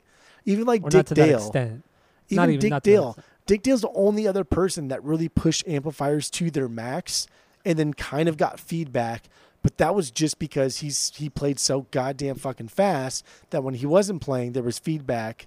So nobody really sh- nobody re- nobody really embraced the feedback the way he did. He overdid the distortion and he overdid the overdrive to cause such an abundant amount of noise that it was super annoying. And that's what you want to do in rock and roll, right? You want to just be fucking Yeah. annoying to people. You want them to remember remember you no matter what it takes. I, I want to remember Jimi Hendrix because he was fucking annoying, but I still remember him. Bad publicity is better than no publicity type of thing. And I Mm-hmm. think that's what his early days was about. And my God, Marshall would be nothing without Jimi Hendrix. So now You're we right. got now we got the Strat being nothing without Jimi Hendrix, and now we got Marshall being nothing without Jimi Hendrix. Fuck me. And then on top of that, I mean, no specific company, but the the popularity and the use of the wah wah pedal. Now Like, we're getting the effects, baby. Yeah, I mean, Four pedals: octave pedal, fuzz pedal, the Univibe, and the wah wah. So yeah, Yeah. the the wah wah. I mean, I think is the dude, Come on. because nobody was so, using like- it. Nobody was using it like Hendrix was. So Nobody. so so I, I mean nobody was using any of these the way he was using them. So like the octave that one creates a note one octave higher than the one that's being played. So now you're Yeah. getting a more a, a, a more full sound. And that's Mm-hmm. That's cool because it's allowing him to solo but then also kind of play like like a more a more high lead part on top of the solo that he's playing to give it a more dynamic sound. The fuzz pedal, I mean, these pedals apparently had a reputation for being super difficult to control sound wise when they were not plugged into the guitar as the first part of the string. So you have 4 mm-hmm. pedals, right? You plug into one, and that that pedal plugs into another, that pedal plugs into another, and that pedal plugs into another, and then that pedal plugs into the amp. So Hendrix would like specifically not plug the fuzz pedal directly into his guitar because they'd fuck up so much. He liked that fucked up sound, so he'd do like guitar to the octave to the fuzz as opposed to the the the recommended guitar to the fuzz to the whatever. So hmm. he would he would purposely do it like the opposite to get that that shitty like distorted already distorted fuzz sound from the pedal. Yeah. yeah. So so so he's already kind of like pushing the envelope as far as just obnoxious sound goes. And then he gets to Univibe. The Univibe creates a chorus slash vibrato sound, depending on which channel you choose on the pedal itself. And this is the one that he had on stage on on, on Woodstock. This is mm-hmm. this is like the, the the pedal that he went back and forth on on Woodstock and all of those all those all those really really nice like wah things that he played during the Star Spangled Banner. That's what you hear. Yeah. That's the Univibe. But for sure, See, the I- most I'm- I'm- iconic there. I'm very unfamiliar with the Univibe. I really am. I, I don't know much about that one. So like, like like like the chorus is just is just as it sounds. It's just like if you had 14 other guitar players Yeah. yeah. playing just the highs and lows and a little bit out of tune, a little bit in tune, just a lot of people just playing the same notes you're playing. And the vibrato is just that like the Yeah. vibrato, you know what I mean? Yeah. yeah no. Yeah. The, the vibrato is- Like you whamming on really really quick, like you're shaking your hands back and forth on the whammy bar. As fast as you Uh. possibly can, you're getting a vibrato sound. That's but like the, the the Univibe itself was the one that Hendrix had on stage at Woodstock, and that's where all of those iconic sounds on the Star Spangled Banner had come from. Was the Univibe. Okay. Got it. Got it. Got it. But like you're right, the most iconic thing that he has played, not the best thing that he's played, but the most iconic thing that he played was the wah wah. Yeah. Was that without a doubt.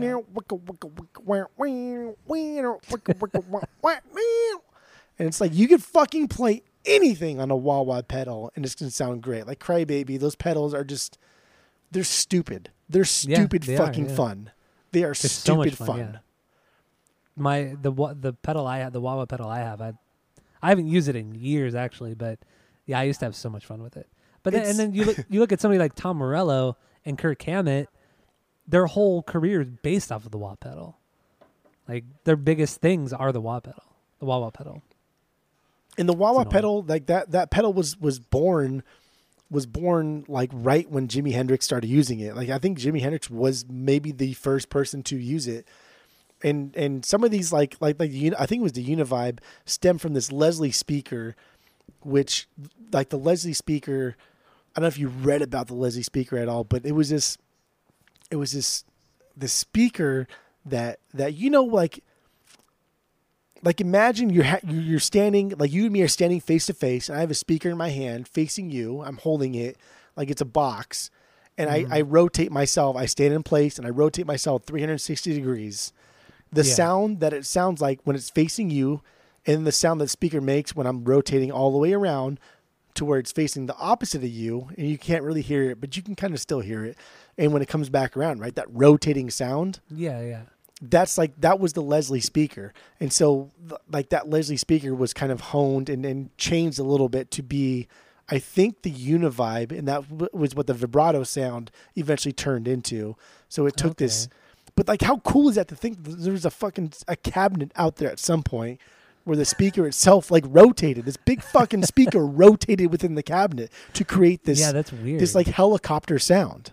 I mean, it's super fucking cool, but This is the fucking cool '60s. I love this. Is so cool. This is amazing. there's yeah, there were so many crazy experimental things going on in this this decade. and I, I, I like I like that Hendrix is, is is embracing all of these effects, putting them into a guitar, and making all of it just so so so playful. But I will say that he's a product of his time. If it wasn't for Hendrix, it would just be anybody else at this time. He just he he, he was just fortunate enough to be kind of open minded to a lot of different things. But that's yeah, fine. that's true. That's true. But then the play style, the play style, the play style was the biggest thing about Hendrix, right? So like I, I rank these in order of, of intensity. Guitar is, is one thing, and then amp, then effects. But Mhm. play style is the number one thing that makes Hendrix Hendrix, and it's the Hendrix chord, the Hendrix yeah, yeah. chord. And I was reading like a lot about it, and I don't know a lot about like like uh, uh the nuance and, and music and uh, musical theory and stuff. But like specifically, there's there's this this it's just like like augmented seventh sharp ninth chord that he Yeah. uses It's something I've never really kind of come across. and it's it's it's this weird fucking thing and Matt Grant he's he's left-handed so he like covers the six string what it was a six string if you're over there I I don't I guess it would be the I don't know he covers the fat string with his right thumb and essentially mm-hmm. plays like this chord that is both really pleasant like a D chord which is this really nice and smooth but he adds that like that pinky on there which I think is the ninth. And then Mhm. he adds that pinky on there to create this this really weird like dissonance. This really weird this unnerving sound to where like that chord sounds great but i think you're off a little bit but it's a purposeful off. He purposely puts that last pinky on there to make it sound fucking weird. And then like the hammer-ons and pull-offs all the shit that he's done. And he again he didn't invent like these chords. He didn't invent the hammer-ons and pull-offs but he brought him to rock Yeah, he, brought utilized them. he brought really him to fucking rock. He brought the hammer-ons Yeah. and pull-offs to rock. He brought the slides to rock. So he's going up and down the neck on this on this one chord really. And and if you watch like people on YouTube play this one this one chord and you can watch them, they don't even move their hand. They just they strum and they go up and down. You're like, "Holy fuck, that's all Hendrix really did." But the that Hmm. the genius is in its simplicity Yeah, and yeah, that's that, that's what Hendrix did. And then like the slop, the sloppiness, yeah, like, not- sloppy. not just including like like the spelling and the changing of lyrics, right? Like the Foxy versus Foxy, F O X E Y versus F O X Y, and the Kiss the Sky versus Kiss the Sky versus everything else he said. But like just the way he played was so sloppy, was so was so childish. Like he never took anything seriously, and I love yeah, that. that's what it seems like. And like just that's that's what I want from my rock star is just uh, just have a good time, man. And I felt like Hendrix had just a great time until the day he died. I, I would agree. I would agree with you on that. Absolutely. It's such, it's such a, a tragic way he died too. I mean, choking on his own vomit. it's insane. So sad. At 27, Yeah, 27 years old. I But the like guy was like, he would go. Not, I wouldn't say benders, but dude, the guy would be up for like three or four days straight.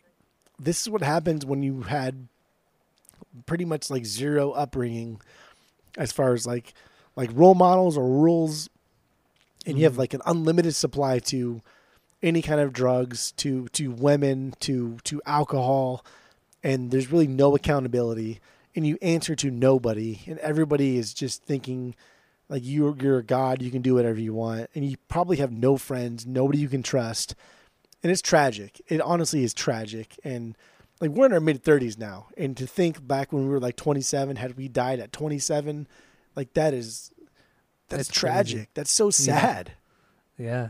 Like where we were at in life at 27. Yeah, absolutely. like how much more you can live like 27 is fucking nothing I know. But it's, funny, like when when we when I was in high school and listening to Hendrix and finding out about you know Kurt Cobain and and and Jimi Hendrix and Janis Joplin, the 27 Club, you know, hearing about how they all died at 27 and me being 15, 16, thinking, oh, dude, they're so fucking old. But now at 35, we're like, I'm thinking, fuck, dude, that. I, I still it still boggles my mind that people like Kurt Cobain and Jimi Hendrix are 27 like they don't look like they were 27 they look like they were 45 50 years old. Yeah.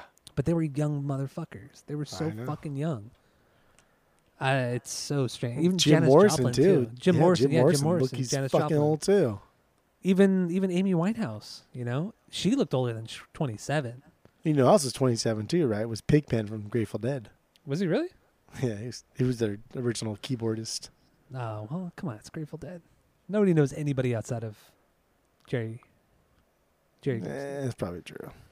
Do we have anything else on on his technique or things like that? I mean, we can always go down a huge rabbit hole on his technique and his influence on other guitar players, but I, I I really tried to hone it down on like the four different things that made him iconic: the guitar, his amp, the effects, but overall his play style. Yeah. And uh, if if you look at like guitar by itself, like yeah, there's people that can match him, and then you you combine it with the amp. Yeah, there's still people that can do what he does. Combine that with the effects, the guitar amp effects. Now you're getting like into a smaller pool of people that sound like Hendrix. But then when you add like his specific play style, that that Hendrix chord, all Yeah. four of those things together is why I think Hendrix is one of the greatest. I would agree. And and the fact that he created all this for the most part. Yeah. You know, it was it wasn't like he was trying to copy somebody else somebody else's style to a T like you were just explaining. Yeah, you can create what Hendrix was doing in 1969, but you didn't create it yourself. You got anything else on that one? On that? No, that's I'm dude. I'm I'm I'm good. I'm good to go overall. Like that was. Oh, you you want to wrap it up? I mean, let's see. We got uh, how many more B's you got? I mean, I got like one. I mean, I got I got 10 Bs, but I Oh, mean, I understand we don't have to go through it all. well, let's I get mean- through manic. Let's at least get through manic depression because I know you like that one a lot. That's my 4B. Yeah, that, that's my 4B. Um, I mean, really, this song, this song has always kind of stuck out to me ever since I first started listening to to Hendrix. There's just something about it that I don't know. I think it's just the sloppiness of the song, and just that the wild drum loop throughout the entire thing. And um, it's just a very melancholy kind of song. Just the way it's it's the way he he vocalizes it. It's very very melancholy and it just stands out with like his big hits. It stands outside of his big hits of Foxy Lady, Purple Haze, Voodoo Child, all that kind of stuff, because it's the complete opposite of craziness. Not well, not craziness, but you know what? You, do you know understand what I'm trying to say? No, I I get it. I I mean, first, so, so like first of all, manic depression. That that's a cool. I mean, I don't whatever. I I know what it means. And I understand what's going on, but that's just a cool name. It just sounds cool. It reminds me of like the punk band Manic Hispanic. Love it. It's cool. But like manic From Flipped Up by depression. It's it's, it's fucking dope. It's, it, and this intro is is rad. It's super cool. It's very busy, and we're talking Yeah, like yeah. note matching the melody with the bass guitar and the guitar. Mitch Mitchell is killing it here on this track. He's the highlight for sure. He, this is the one where I think he has like this kind Oh, of totally. bottom type animalistic style going on, but he's tuned into a more like jazz centric drumming body. So he's he's like honing in two different like like a Buddy Rich meets John Bonham coming in and just like just just slaying. Mhm. But like yeah, I like Hendrix's solo. It's loud, it's aggressive in its tone, and it's slow. It doesn't need to be super quick, doesn't need to be crazy. Just need to be like let it play out a little bit. Just chill. But this one, like the, the stereo channels again on, on Spotify, yeah, it Oh, pans quite a bit, and it's really separating kind the of annoying. guitar from the vocals It's just like, why do you do this? I know. You can watch like a they- fucking movie, dude. It's, It's like they they took it's like they took Sergeant Pepper's and just like turned it on its fucking head. You No, know, yeah. like stereo With- mix wise. without any rhyme or reason. Like, oh, do you remember when the Beatles did it? Let's just do it. When? I don't know. Right now. Right now, God. oh, it's so annoying sometimes. But But th- uh, but this is one too where I thought that that that Mitchell's like his tom sounds. I, I thought his Mhm. tom sounds were dope. I thought they sounded so hollow and so deep. Like you could clearly tell those were toms apart from the snare. Sometimes in drum kits, if if you're not like really paying attention, a tom sound can sound like a snare sound if Oh, they're yeah. cracking as loud. This one, the tom sounds so fucking hollow. Sound like there's no bottom on it. It's just dropping out from the bottom, and Yeah. you can like the wood. It was probably made in like the fucking 40s, and it's an old drum set. Love the sound of the toms on this one. and it, it also, I mean, a lot of parts on this record, but especially this song too. It sounds like the way they mic'd it. It sounds like they just used like room mics. Like they probably didn't even really mic the toms, yeah, the snare. Like they probably just set up like two microphones in the room and then just use that as the take. It's probably, I mean, on the same track. like, yeah, just re- reading more about how they recorded this record and how they quickly recorded Mitch and Noel's playing, and they recorded in mono, so like it just it just seemed like it was very just haphazardly recorded. Yeah, for them, and then like Hendrix got his like his. Uh, if we're talking like any kind of like eight track, I mean Hendrix got most of it, and they got like the leftovers. Yeah, I mean, I reading more too. Like you know, normally like bands in the U.S. they would record on an eight track, so they had more they had more room to like spread out the instruments. But in where they recorded in London, they were recording to four tracks, and then what they were doing, to my understanding, they were they would record Mitch and Noel's part, and then they would they would tape that onto one tape so that Jimi could have more more area to to explore, and that was annoying too. I didn't like that. Um, oh, and, and you know we, we didn't even mention this, but we've talked so much about the stereo part of this and all that. And anybody who's listened to the actual songs that we've played, they've all been in mono because the way our mixers work here on the podcast, the stereo doesn't come in right, so we just play everything through a mono channel. And uh, so yeah, so all the shit that you're hearing on the podcast won't make any sense to what we're talking about. Is not what we're complaining about at all. Yeah. Yeah. You just got to go listen to it on the streaming services, then you'll understand if you don't know Yeah. already. Uh, so I, I'm just gonna play a little bit of manic depression because you gotta, you just gotta do it. So here it is from um, from Jimi Hendrix.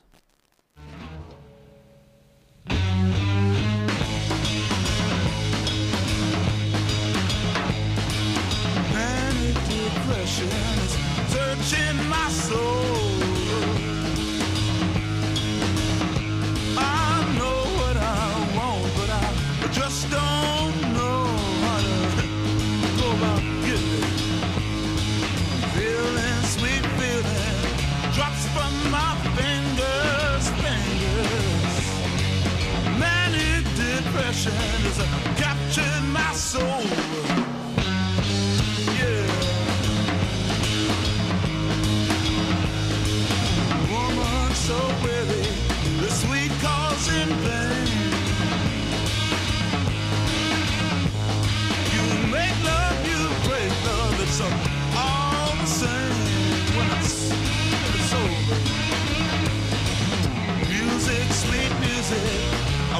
I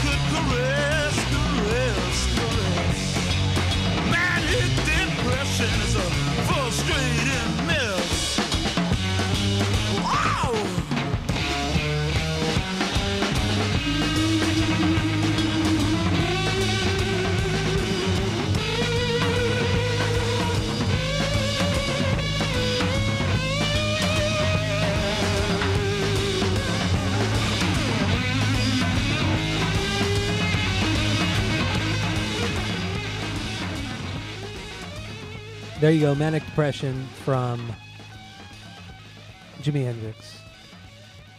And another thing we, we, we didn't really talk about much, but manic depression, this was what eventually became known as bipolar disorder, which I didn't know that. Did you know about that? No, I've I've I've never even heard of. Honestly, like, the only thing I've heard of manic would be like manic Hispanic, and I was surprised you knew the little goofy punk rock group of manic Hispanic. Well, But- I mean, Ephraim sings in that song, in that band. Does he? Do you know that? Yeah, he's the singer in the band. I don't know if Yeah. he's always been the singer, but he, he sings in the band, yeah. I just, I just know him as like a super group of, of Hispanics from like the, the, the, the punk and punk rock scene, Yeah, yeah, yeah. Pretty cool. adolescents and shit like that. But yeah, uh, manic depression. I, I thought it was a cool thing, and, and and it makes sense because like lyrically the song, I I- I think it's about like Hendrix dealing with people constantly calling him out for probably being an emotional dude in a time where where where like I don't know rock guys should be manly men where Robert Plant is is like a manly guy and the Who are are, Mhm. are manly men whereas Hendrix is kind of dressing like uh, feminine more so than his contemporaries and and it's it's dealing with a lot of uh psychological issues that that Hendrix had struggled with throughout his whole life. And yeah, absolutely. to compare like Hendrix with Jim Morrison, whereas Jim Morrison like embraced that kind of like like what- do you call that? Like like uh we, we in the nineties we called it no no metrosexual. Like like in the nineties Oh. we called it metrosexual. Like in Jim Morrison embraced that metrosexualness, whereas Hendrix kind of dressed it in like the tighter clothes with the with the flamboyant outers, but I think because he was he was African American, people thought like, oh, that's just that culture, so it wasn't really understood. And so I think Hendrix was just kind of like at the butt of everything. Like no one really cared about what he thought. No one really cared about who he was. They Mhm. just saw him as as a as a uh, what do you call it? like a like an image, like a like a brand. Yeah. Did you see some of the the things that were like some of the headlines that were written about him when he first kind of broke on the scene? What was it? What you got? Like like one of them I I'm just going off of memory right now, but the the one that like really stuck out to me because I was like, shit, dude, this is like kind of racist, but it's the, they called him like the wild man of Borneo. and I'm like, Yeah. Dude, first I of all, this guy's from fucking Seattle. Uh, so it's just it's just a weird headline. Like there was a lot of things coming out apparently at the I mean at the time uh, when he broke out on the scene where people like the headlines were kind of racist like that. I don't know. I don't know what I don't know where I was going with that. I just thought it was a interesting tidbit like on on society and you know civil rights, which you know he didn't. From a little from, from what I was reading too about civil, the civil rights movement, he didn't have a big part in that. Like he kind of stayed away from it, and I guess he maybe he was writing a song that was supposed to be on his fourth record, that was supposed to be like um like something to help out like the the movement, but obviously he died, so that never happened. But do you know what I'm talking about? yeah, I mean, I wish it I was, wrote it down, but I forgot. This was like like mid to late '60s, and, and I mean, he- I, I he was still young. He was still a young Mhm. guy. So his his his contribution to like the civil rights movement was was as big as like Jim Morrison's was, and it was just like I mean, it's not a lot, but I don't know. He was he was he was still there. You know what I mean? Like he, he still Yeah. he still had he still had a say in it, but I, I I I think he was just like Hendrix was just all about the music, and it was all about like his music, and not in like a, a conceited way. He just wanted to play music. He just wanted to. He he just wanted to be a rock star as a kid. I don't think he ever kind of progressed mentally past the age of like maybe like sixteen or seventeen. He just didn't grow up in that in that kind of mindset, and we see it in his his military career where he slacked off supposedly, and Mhm. everything that happened. I, I I think he was just. I've said it once, but I'll say it again. He was like emotionally underdeveloped. Underdeveloped. Yep.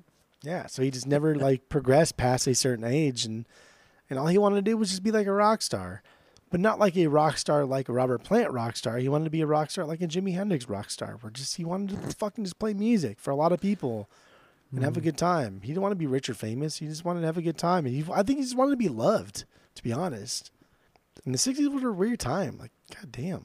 I know it was. I I mean, it wasn't even like until yeah, the, like the '60s, not that long ago.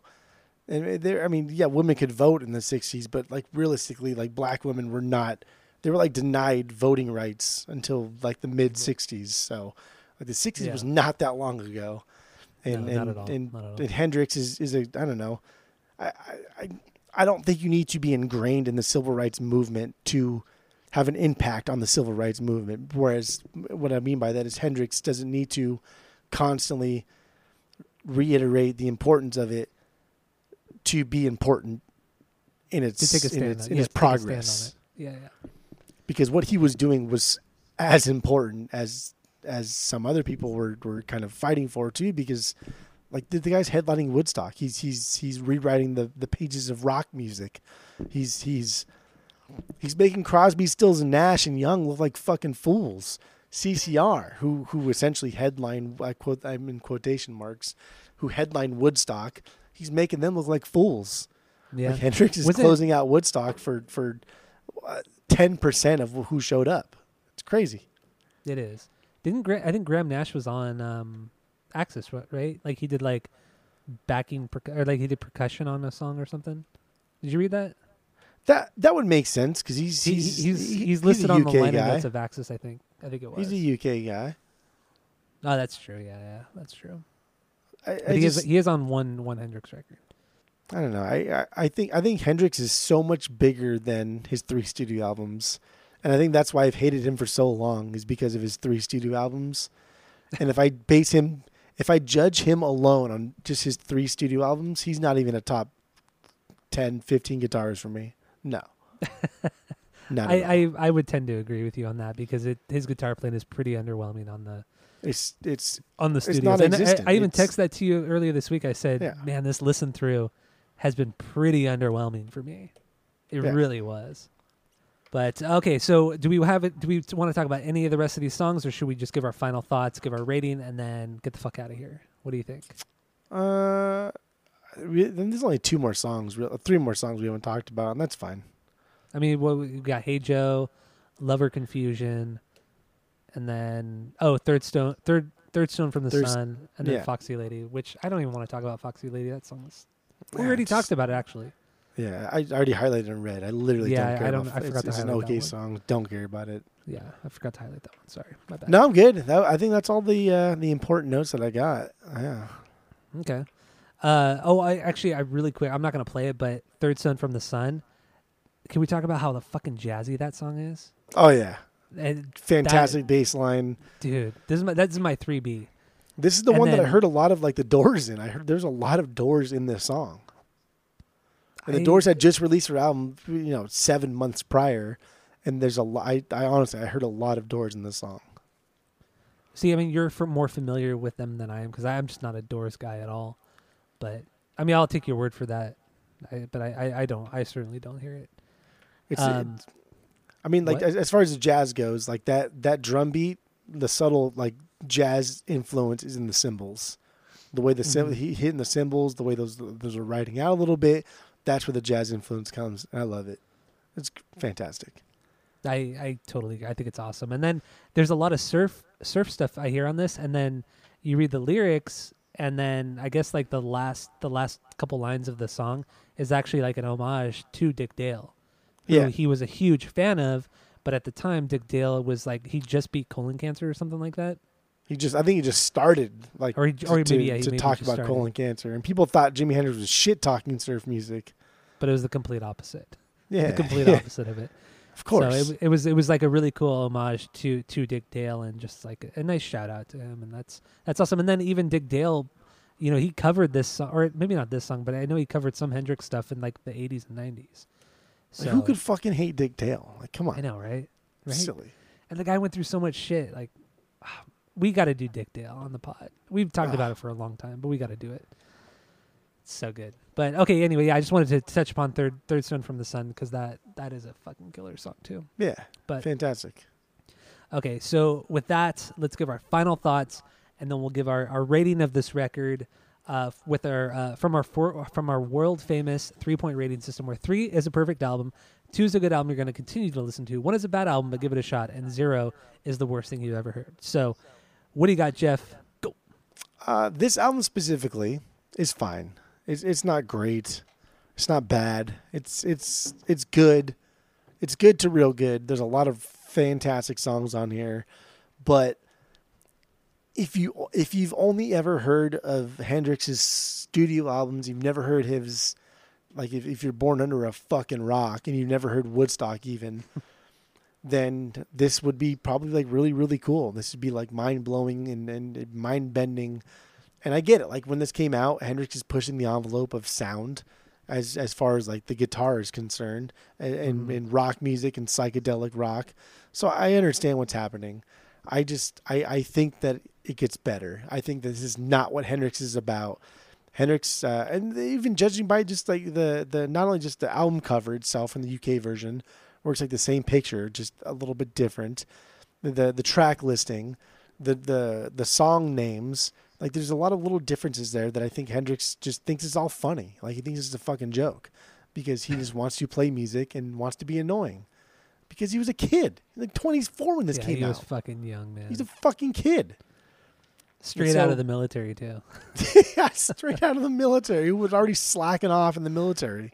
Yeah. He's, he's a fucking kid.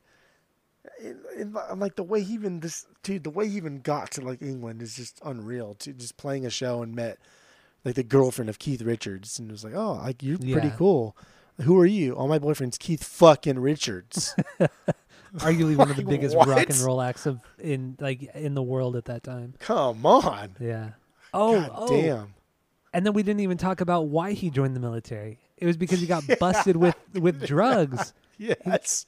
Or no, he got no, he got It was, busted. it was boosting cars. yeah, it was boosted. Yeah, that's what it was. He was driving around stolen cars. He got busted. and They said either you could do like 150 days in jail or you can go to the army, and he chose the army. It's like, stereotypical fucking like right isn't it like straight out of a of, of a movie in the 60s yeah you either Yeah. fucking go to jail or you go to the military seriously, like, oh, I. I guess i guess give me a gun i'll go to the fucking military adds know. more to his lore. good honestly. god and you, you and you're right like like like the hendrix lore is is much bigger than than probably he ever Yeah. was Yeah. but I, I will say um, I, I've hated him for so fucking long, and I've just I've thought he was so overrated. And as far as studio work goes, I do think he's overrated. Yes.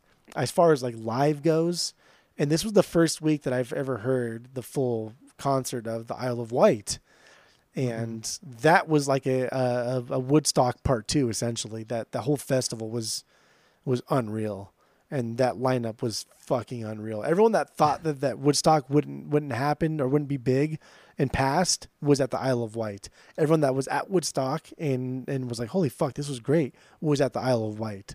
Mhm. It's just it just it was planned out better. It, it happened better. But but Hendrix at at Isle of Wight is like arguably like the, one of the greatest live things I've ever heard in my life. It truly yeah, it's is it's remarkable. It was really good. and and and it puts it puts Hendrix in like the top five for me, even though I've fucking shit on him so many years of my life. But again, studio version, nah, I've heard better. Mhm. But Yeah. my God, or the, the things that we've discussed, the you know the, his guitar playing, his style, his amp, his uh, his effects, and and his just play style in general, I think puts Hendrix in like the top five. I don't think he's a great songwriter. I think he writes kind of weak songs and and his biggest songs are his weakest. The Purple Hazes, the the Foxy Ladies, you know the the whatever the fuck, what, uh, Voodoo I Child. wouldn't, I, wouldn't think say it's Voodoo. Child. Voodoo Child is still It's really good song. fine. There's he does it twice on the same album. Oh I my know. God. Well, no, but it's different. Ugh. No, it's not the same thing. Oh yeah, Come there's a on, there's dude. a there's a slight return. Excuse me. Excuse me. but the slight return is the one that's popular. But if you listen to Voodoo Chile, you know that's a very different song. It's like that. Plus, that song's like nine minutes long. It's a way different song than Slight I, Return. I get it. I get it. I get it. I like The I like. Hendrix. I like Hendrix. I purged half of my Hendrix. Uh, I'm gonna keep the studios. I'm gonna buy at some point the uh, the full version of Isle of Wight and get rid of my my yeah, version really of Isle of. Wight. I'm gonna put that on my one list. Um, otherwise, I don't know. This was a this was a fun week, and I've come across a lot of of early pressings of of Are You Experienced, but nothing has been really clean for me to want to keep. So I, I have one in my garage right now. That's an early '70s pressing of Are You Experience, but it's not clean enough, so I'm not going to keep it. I'll keep my Okay. Nordstrom's pressing. it just sounds better. I don't care. So. Uh, But yeah, so so so given all of that, this album specifically, if I'm if I'm just gonna rate it based on this album alone, I'm gonna give this like a two point. Oh, I'll do two point four. I'll do two point two four. point four. Okay, all right. Yeah, and that's that. I, I wanted to give it a two point two five, but I'm gonna give it a two point four because I'm on a I'm on a Hendrix high right now. Yeah, yeah. I get it. I get it. I get it. Yeah, two point four. All right, my final thoughts on this one. Uh, like I said, th- I was I was honestly very underwhelmed listening to these records this week. Uh, I've always I've always dug Hendrix. I've never really had anything bad to say about him, but it was also something I always just kind of put on in the background or just kind of. It was just secondary to whatever I was doing. I never really sit down and listen to Hendrix except for this week, and that's why I was underwhelmed until I got to the live stuff, like we talked about. The live stuff fucking killed it. Completely different vibe, completely different style, and nothing was fussed over on those live recordings, especially the Isle of Wight, which I agree with you is to uh, so far is the best thing I've heard from Jimi Hendrix, and I really want to get that record on vinyl, like the full thing, like we were talking about. So it's gonna go on my want list on Discogs, absolutely. Uh, but back to this this album, Are You Experienced? This one, it lacks because, like we were talking about, the stereo, the the overuse of certain studio, you know, techniques. It was rough, and once again, dude, it, it would absolutely fall apart had it not been for the rhythm section of Noel and Mitch. I mean, they Yeah, they were they were yeah. so important to this fucking record, to all three records, all three records, but especially this one because this would have completely fallen flat had it not been for them. they really spiced it up and and were the glue of this band. And uh, yeah, I'm just not gonna keep repeating myself. So with Do it. that, I'm gonna have to give this record a 2.5 out of three. 2.5 out of 3. I, I still like this record a lot. I think it's really good. And I'm always going to go back to it. Always, always, always. But like we were saying, in the lore of Jimi Hendrix and just how people just are just so obsessed with this guy, this album is not not up to snuff. I think like not it. he deserves the obsession, but I think people are obsessed for the wrong reasons. Mm-hmm. Like mm-hmm. I, I if people They're were more obsessed obsessed for the right image and reasons, yeah. yeah, then I would be, I would be, I would be okay. Like yeah, that's fine. I get it. That's cool. But you know, you go to fucking Hot Topic, you go to Spencer's, and you see all the Jimi Hendrix stuff, you know, psychedelic stuff. It's like, dude, so over this. You know, when you're when you're 12 or 13, yeah, it's cool because it's so different. But I don't know, it's annoying. Really we're fucking just- annoying, man. Maybe we're just like at that age now where these fucking idiots and their their teens really piss us off. Oh, because fucking teenagers are stupid. We're like we're, we're like those two old guys in the Muppets on the balcony. Oh god, we really are. That that is Asinine Radio. We're the uh, what are their names? I forgot their names. I don't know, but they always say, "Oh, that performance wasn't half bad." Nope. No, It was all bad. bad. that really is us to a T. It really is. So good. Uh, oh, that's totally us. But whatever. Teenagers, stu- we were stupid teenagers. Look at all the bullshit we did. Nah, that we're not going to talk. About we're not going to go into detail. We're super but- dope. Uh, yeah, that's all I got. That's all I got for this one. Um, I don't know. You got anything else on on Hendrix? No, that's it. All right. Good, good, good. So we're done. Thank you all for listening. Keep listening. Tell all your friends. You know the drill. Social media. Give us five stars. And with that, that's it. That's all. Mitch Mitchell.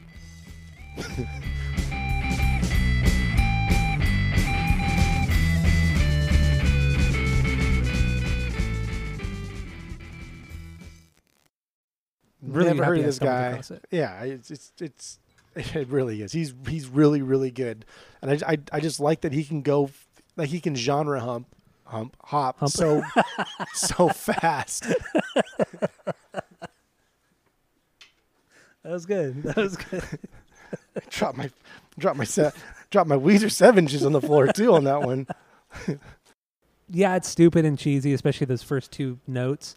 Eh, um, eh, eh. so I, I get it, but it's not showcasing like Jimi Hendrix, Mitch Missile, Mitch Missile, Missile, Missile. Is he missile? Like like a like a fucking Russian missile coming out. Mitch Missile. I'm just gonna call him Mitch Missile. It's a lot easier than Mitch Uh, Missile. Two two first Mitch names Missile, is just yeah. silly boy talk. Bob Yeah, Bob Mitch Mitchell. referring to someone stable to help them through tough times and shit. yeah. I think like that's his waterfall. Okay. All right. I, I can Uh, I, I agree with you on that. I love him because he's my rock. God, dude, shut up. It is kind of annoying. That's fucking dumb. It's we it's- forget too. Like honestly, we forget. Like like we put Jimmy, Jimmy, Jimmy, Jimmy. Who the fuck's name ever has been Jemmy with an E? maybe we're just maybe we're just like at that age now where these fucking idiots and their their teens really piss us off. Oh, because fucking teenagers are stupid. We're like we're, we're like those two old guys in the Muppets on the balcony. Oh god, we really are. That that is Asinine Radio. We're the what are their names? I forgot their names. I don't know, but they always say, "Oh, that performance wasn't half bad." Nope. No, It was all all bad. bad.